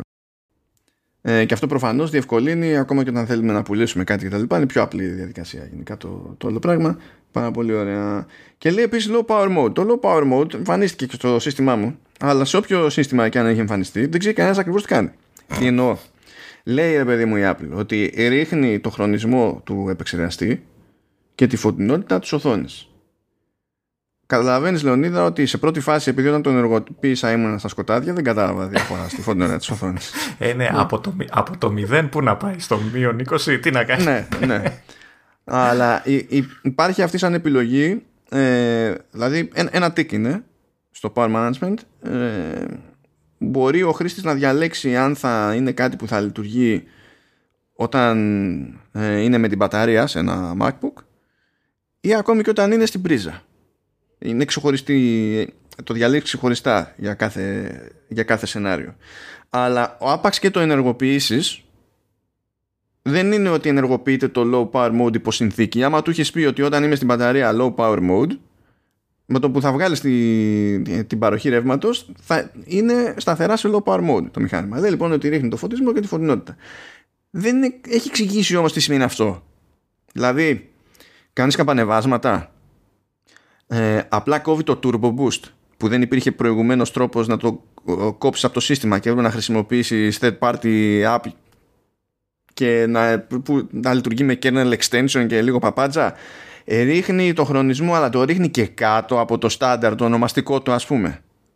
Δεν ξέρουμε πόσο επιθετικό είναι αυτό. Να πω. Για πες. να πω από το iPhone εγώ το έχω δει. ε, που έχει το αντίστοιχο low power mode το οποίο εκεί λένε εκεί νομίζω δεν λένε καν για επεξεργαστή ε, εκεί λένε για background ε, ξέρεις, ε, tasks και email fetching και δεν ξέρω τι ότι θα μειώνει όλα αυτά και τα λοιπά και κάποια άλλα πράγματα. Ρίχνει όντως την ταχύτητα του επεξεργαστή.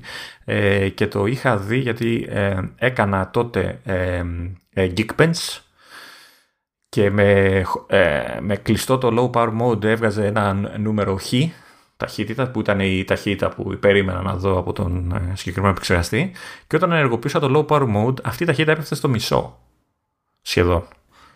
νομίζω ότι σε αυτή την περίπτωση. Στο Geekbench εννοώ ταχύτητα, έτσι. Το, το αποτέλεσμα ναι, ναι, του Geekbench ήταν στο μισό σε αυτή την περίπτωση νομίζω ότι συνέβαινε άλλο πράγμα. Ότι δεν σ' άφηνε να χρησιμοποιήσει τους μεγάλους πυρήνες. Και έφτανε όπου έφτανε με τους μικρούς. Ε, αυτό δεν ισχύει παντού. Δηλαδή σε Apple Silicon, σε Mac υπάρχουν μικροί και μεγάλοι.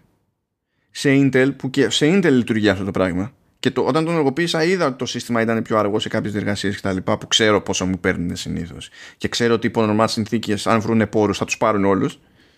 Είναι όντως πιο αργό και τέτοια. Αλλά δεν ξέρω σε τέτοιους επεξεργαστές που δεν έχουν μικρούς μεγάλους πώς το διαχειρίζεται. Γι' αυτό λέω. Υπάρχουν διάφοροι τρόποι. Δηλαδή, αν μου πει κάποιος ότι αυτό που κόβω είναι το turbo boost, θα το έχω ενεργό και στην πρίζα. Αν μου πει ότι το σαπίζω το χρονισμό και κάτω από το στάνταρ, χωρίς το turbo, εκεί πέρα σφίγγομαι.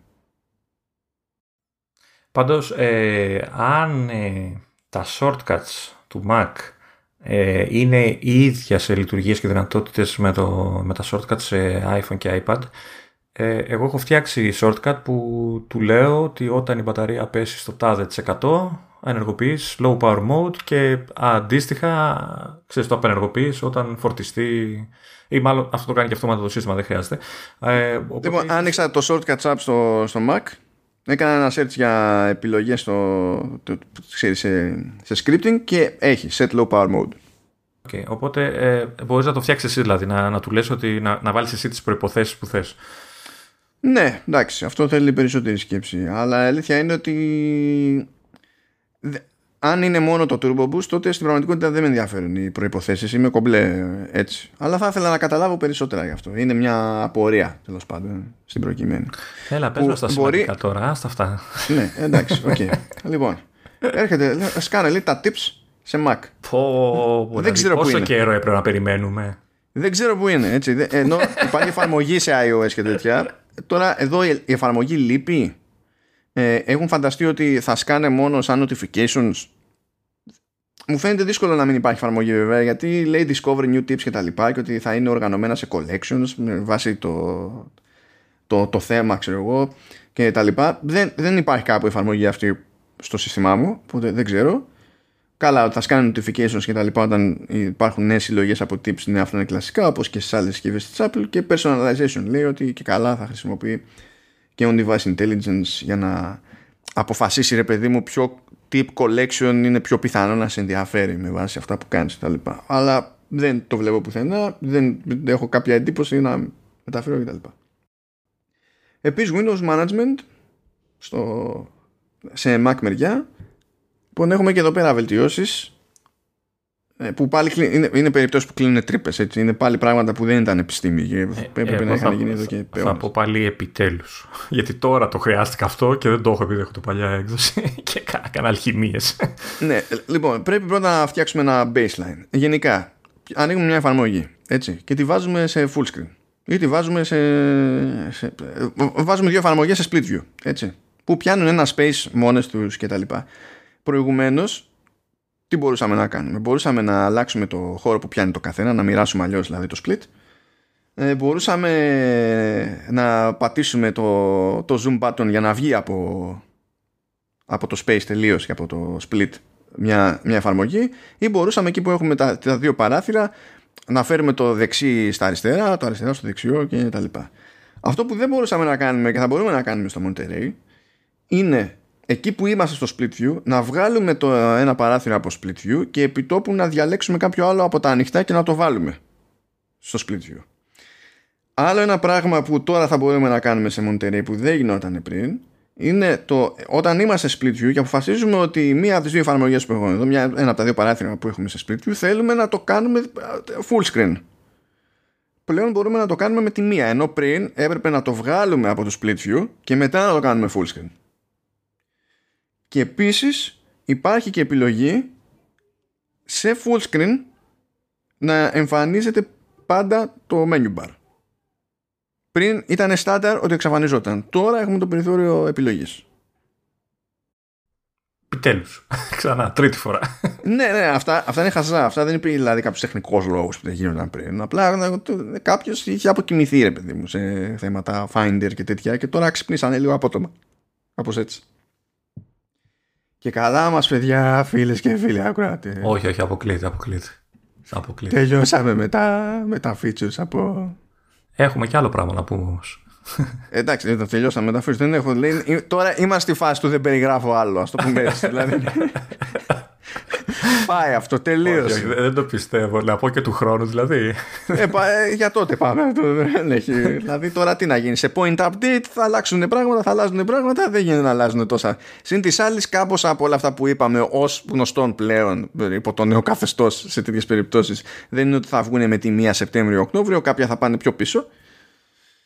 Και μπορεί να μας έρχεται και τίποτα ξέμπαρκο όπως πάθαμε πέρυσι, ας πούμε, με το, με το Kershaw Support σε iPadOS και ξαφνικά τα φάγαμε όλα. Αλλά anyway, λοιπόν, ε, ε, η εκκρεμότητα που έχει μείνει είναι η εξής. Ε, είχαμε πει. Που, να σα ξέρεις ποιο επεισόδιο. Ότι ε, πέρα από τις κλασικές απαιτήσεις του στυλ ότι ωραία από ποιο μηχάνημα, ποιο μοντέλο και μετά ξέρω εγώ υποστηρίζει τη νέα έκδοση του λειτουργικού. Που θα το κανονίσουμε αυτό όσον ούπο υπάρχουν και κάποιες λειτουργίες που δεν σημαίνει πρώτη φορά εντάξει, υπάρχουν κάποιες λειτουργίες που πολύ απλά δεν υποστηρίζονται στο παλαιότερο hardware στο οποίο τρέχει, τρέχει το όποιο νέο λειτουργικό και έπεσα σε ένα πάρα πολύ ωραίο πινακάκι που φτιάξει το Tidbits. Ευχαριστούμε Tidbits, διότι αν έπρεπε να φτιάξω και αυτό εγώ χειροκίνητα. Απλά δεν το είχα μέσα μου, είναι τόσο απλό. Ε, για να βγάλουμε και το συγκεκριμένο φίδι από την τρύπα. Και λοιπόν, πάμε να ξεκινήσουμε με iOS 15 και iPadOS 15. Πρώτα απ' όλα, το ίδιο το iOS 15 υποτίθεται ότι τρέχει σε οτιδήποτε από α9 και πέρα. Δηλαδή iPhone 6s και 6s Plus και πρώτης γενιάς iPhone SE. Οτιδήποτε από εκεί και πέρα σε iPhone τρέχει iOS 15. Πάει αυτό. Αντίστοιχα, iPadOS 15 είναι. Περίμενε, περίμενε, περίμενε. Ο πινακάκι έχει άλλη μια συσκευή που την αγνοείς. Δεν καταλαβαίνω γιατί την αγνοείς. Είναι ένα iPod Touch με α10 Fusion και αυτό. Εντάξει. Είναι της 7η γενιάς, το 2019. Άκου τώρα να δεις.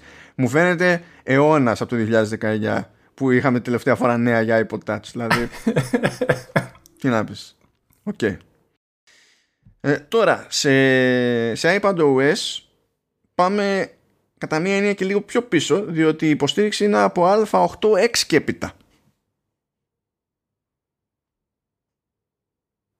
Α, και α8, σωστά, ναι, σωστά, σωστά, έχεις δίκιο. Ε, που είναι λίγο κουλό, έτσι, θα μπορούσα να το κάνω για το iPhone αυτό, θεωρητικά. Ε, φαντάζομαι πως ναι, δεν ξέρω γιατί, go figure, αλλά τέλος πάντων, αυτό σημαίνει ότι υποστηρίζονται όλα τα iPad Pro, ε, ασχέτως μεγέθους, δηλαδή τα μεγάλα, τα 11, τα 10,5, τα 9,7, όλα υποστηρίζονται. iPad Air υποστηρίζονται δεύτερης, τρίτης και τέταρτης γενιάς δηλαδή μοντέλα που έχουν βγει από το 2014 και μετά. Απλό iPad είναι ε, 5η έως 8η γενιάς από 2017 και μετά. Και iPad mini είναι από 2015 και έπειτα που έτσι κι αλλιώς είναι τέταρτη και πέμπτη γενιά. 2015-2019. Πω πω ήμασταν 4 χρόνια με το ίδιο iPad mini. Πω πω πω. Τι από μέσα πιο. Δηλαδή. Εντάξει. Τι το 15 ή το 19. Πω. Εντάξει. Λοιπόν, πάμε όμως τώρα για τους όποιους περιορισμούς ε, υπάρχουν σε, σε κάποια πραγματάκια. Δηλαδή, τι, τι συμβαίνει; Υπάρχουν κάποιες λειτουργίες που υποστηρίζονται από α12 και έπειτα. Και αυτό θα πούμε τώρα. α12 και έπειτα. Είναι το ελάχιστο που χρειάζεται να έχει το σύστημα, τη συσκευή για να λειτουργεί spatial audio και portrait mode στο FaceTime για το νέο City Experience και Immersive Walking Direction σε maps που δεν μας αφορούν γιατί δεν τρέχει για Ελλάδα αυτό το update στα maps το live text για την κάμερα το live text γιατί δεν μας αφορά; Ελληνικά δεν έχει εσύ αλλά υπάρχουν τόσα πράγματα αγγλικά τριγύρω ή άμα πας σε ένα ταξίδι και τα λοιπά ή ό,τι να είναι και να σου πω και τα άλλο επειδή το δοκίμασα αυτό είναι τσάτσικο που το έκανα στην τύχη για να δω τι θα γίνει έβαλα μπροστά, ε, είχα μια επιγραφή μπροστά μου που ήταν ανάμεικτα. Δηλαδή ήταν ελληνικά και είχε και ξένες λέξεις μέσα. Ε, και κατάλαβε ότι παίζει ξένο, δηλαδή παίζουν ε, αγγλικές λέξεις εκεί και δεν μ' άφησε να διαλέξω μόνο την αγγλική λέξη, έπιανε όλη την πρόταση κανονικά.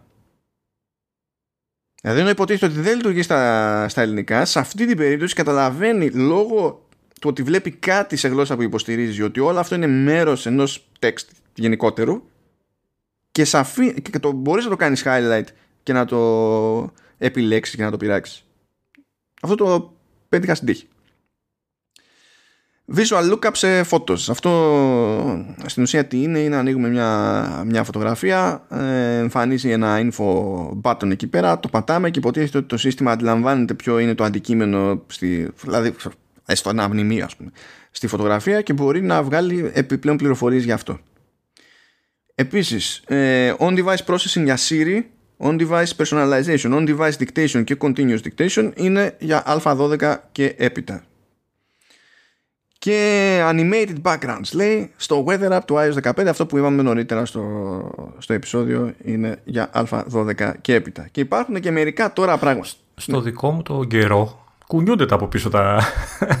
ο ήλιος και τα βροχούλες και τα στεράκια. Πρέπει να είναι διαφορετικά, ξέρω εγώ ρε δεν, δεν ξέρω τι να σου πω. Μήπω, μήπως γιατί και πριν στην εφαρμογή γιατί... την παλιά πάλι είχαν animations έτσι. Απλά υποτίθεται ότι τώρα εννοώ... τα έχουν αλλάξει.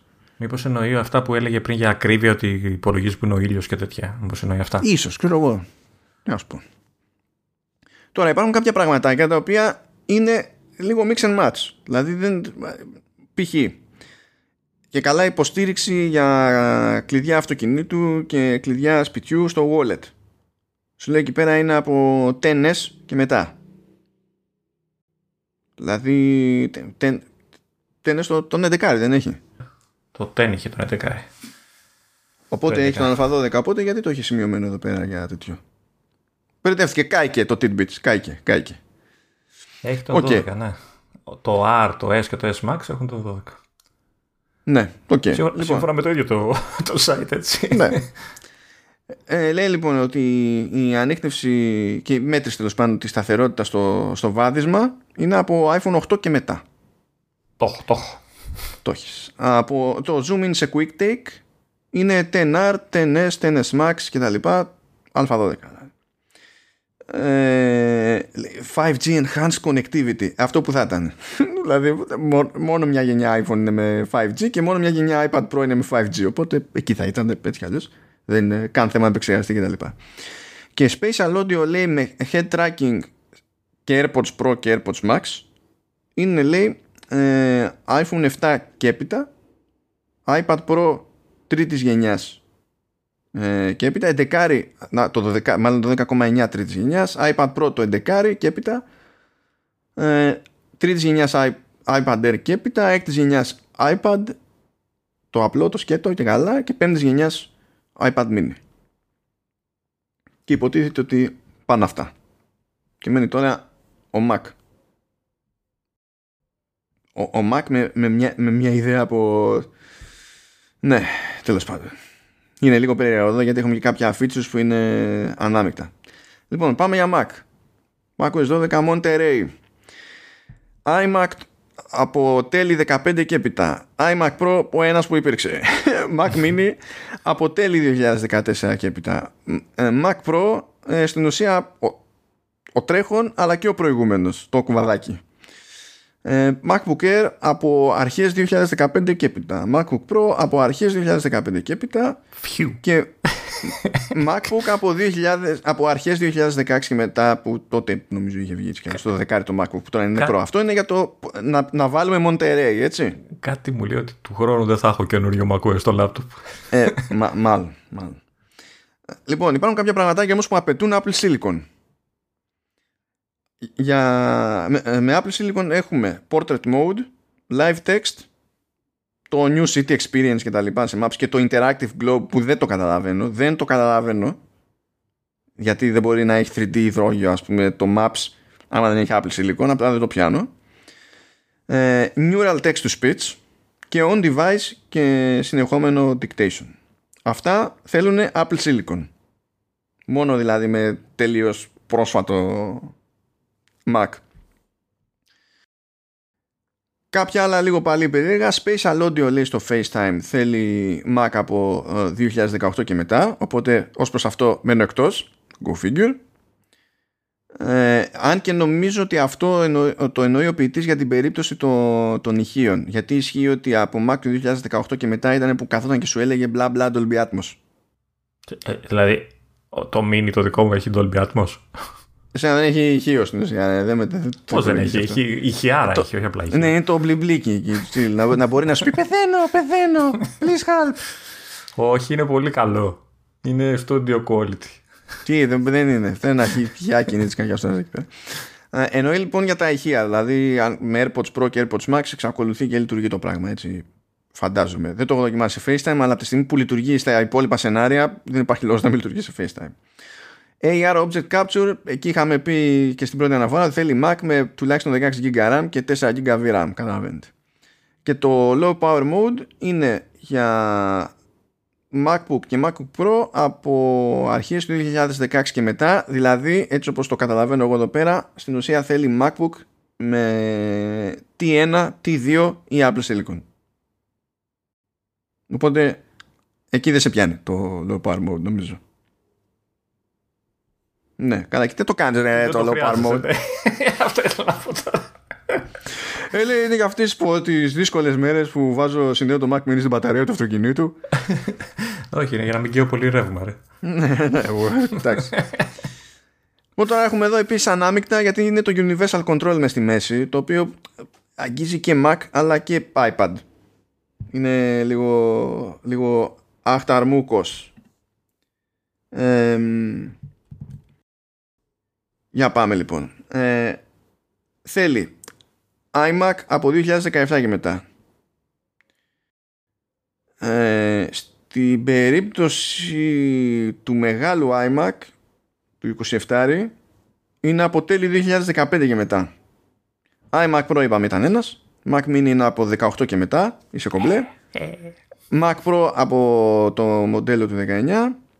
MacBook Air από 18 και έπειτα. MacBook Pro από 16 και έπειτα. Οπότε με πιάνει και εμένα αλλά τι κρίμα δεν έχω iPad ε, και MacBook το αυτό το πράγμα από το 2016 και έπειτα αλλά πια, με ποια iPad λειτουργούν αυτά; Με όλα τα iPad Pro με iPad Air τρίτης γενιάς ή νεότερο iPad έκτης γενιάς ή νεότερο και iPad mini πέμπτης γενιάς ή νεότερο λίγο ακόμα Πάμε AirPlay to Mac. Let's do this. iMac 2019 και μετά. ναι, κατάλαβα αυτό. Κοίταξα και εγώ πιο κάτω. iMac Pro ο ένας. Mac Mini 2020 και έπειτα. Ούψ. Ε, ο Silicon, όχι ο Intel. Είχε, ε, είχε και Intel, ναι. Είχε και Intel. Είναι ούψ, ούψ. Σταμάτα μωρέ. Mac Pro του 19, MacBook Air του 18 και μετά, MacBook Pro του 18 και μετά. Και με ποια συσκευές iOS και iPadOS λειτουργεί όλο αυτό, iPhone 7 και έπειτα, iPad Pro δεύτερης γενιάς και έπειτα, είσαι χαμένος από παντού δηλαδή. Όχι, έχω το iPhone. Α, ναι, το με το iPhone σωστά, ναι. iPad Air τρίτης γενιάς και έπειτα, iPad έκτης γενιάς και έπειτα, iPad Mini πέμπτης γενιάς και έπειτα. Άρα, εγώ θα στέλνω, αλλά δεν θα υπάρχει κανείς να τα παραλαμβάνει αυτό που στέλνω έτσι. Έχει εδώ ένα εξτραδάκι. Λέει ότι παλιότερα iPhone, iPad και τα συστήματα Mac λέει, μπορεί να την παλεύουν ε, όταν βάλουμε λέει το, τη ρύθμιση στο Allow AirPlay 4 να το βάλουμε everyone ή anyone on the same network στη, στα system preferences ε, να μπορούν να μεταδίδουν περιεχόμενο αλλά σε χαμηλότερη ανάλυση. Να τις σημαίνει αυτό ακριβώς, θα δούμε. Μπορεί δηλαδή να, να, να μην είμαι τελείως στην απέξω. Θα δούμε. Θα δούμε. Και από εκεί και πέρα το μόνο που μας έμεινε είναι WatchOS 8 που ναι εντάξει πηγαίνει παντού από, Watch, από Apple Watch Series 3 και, και μετά. Και μάλλον, μάλλον δεν θα έπρεπε καν να πίνεις σε Series 3 διότι ήδη ε, ζήσαμε, έζησες νομίζω Κάτσε με στήρι 3 δεν είσαι; Όχι, όχι, είμαι με 4 και, είχα και, και έχω και 2. Έχω και δύο. Θυμάμαι φρίκες βασικά με τα update τα περσινά του 3. Γι' αυτό το λέω ότι μάλλον δεν ήταν ανάγκη. Αυτό. Και όντως τελειώσαν πραγματικά τώρα; Όντως, όντως, όντως. Όχι, ρε, και τι θα κάνουμε τώρα στη ζωή μας, δε. Τι θα κάνουμε τώρα στη ζωή μας; Θα περνάμε μπέτα, θα διαλύουμε τα μηχανάκια μας, θα μοιραζόμαστε εντυπώσεις και όπως λέω σε τέτοιες περιπτώσεις θα πηγαίνουμε κλαίγοντας. Ναι, όπου ξενέρωσα με το AirPlay τώρα.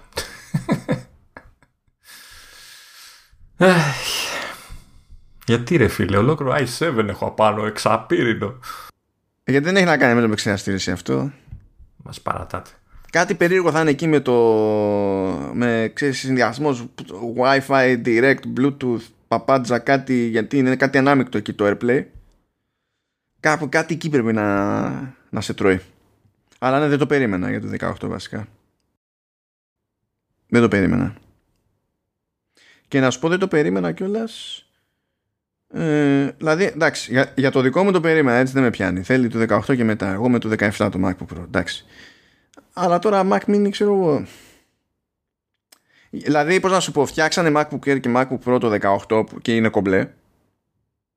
Αλλά για κάποιο λόγο δεν, δεν προλάβανε να φτιάξουν το Mac Mini να είναι κομπλέ. Και έχω την εντύπωση ότι ο MacBook Pro του 18 έχει τον ίδιο επεξεργαστή και είναι πάνω κάτω το ίδιο σύστημα. Σου λέω δεν παίζει ρόλο σε αυτό ο επεξεργαστής. Ναι, δεν είναι θέμα επεξεργαστής. Γενικά νομίζω ότι είναι παρόμοια συστήματα, έχουν τα παρόμοιες λειτουργίες. Παρόμοια μπορεί να είναι, αλλά σου είπα από πού κρέμεται αυτό το πράγμα. Αν έχει κάποια αλλαγή εκεί πέρα και Παίζει ρόλο η κάρτα γραφικών. Να είναι με το encoding κτλ. Ε, χλωμό. Δηλαδή, μάνι μάνι, ας πούμε, θεωρώ ότι θα έμενα στην απέξω άνετα το MacBook Air του 18. Ίσα, δηλαδή, ναι, δεν νομίζω. Γιατί, πώς να σου πω, θυμάμαι τι GPU έχεις, έχεις ένα κλικ κάτω και καλά από τη δική μου, το MacBook Pro του, του, του 17. Έτσι, γιατί γενικά σε αυτές τις περιπτώσεις κάνει λίγο άλλες επιλογές η Apple και έχει και άλλες επιλογές η Intel. Αλλά δεν, ε, δηλαδή και πάλι, και πάλι θα ποντάρω στο, κοίταξε να δεις, μάλλον έχει να κάνει με το networking. Γιατί στην τελική μιλάμε για μια GPU που υποτίθεται ότι σου λέει ναι, είναι, βάλε πάνω μου 4K monitor.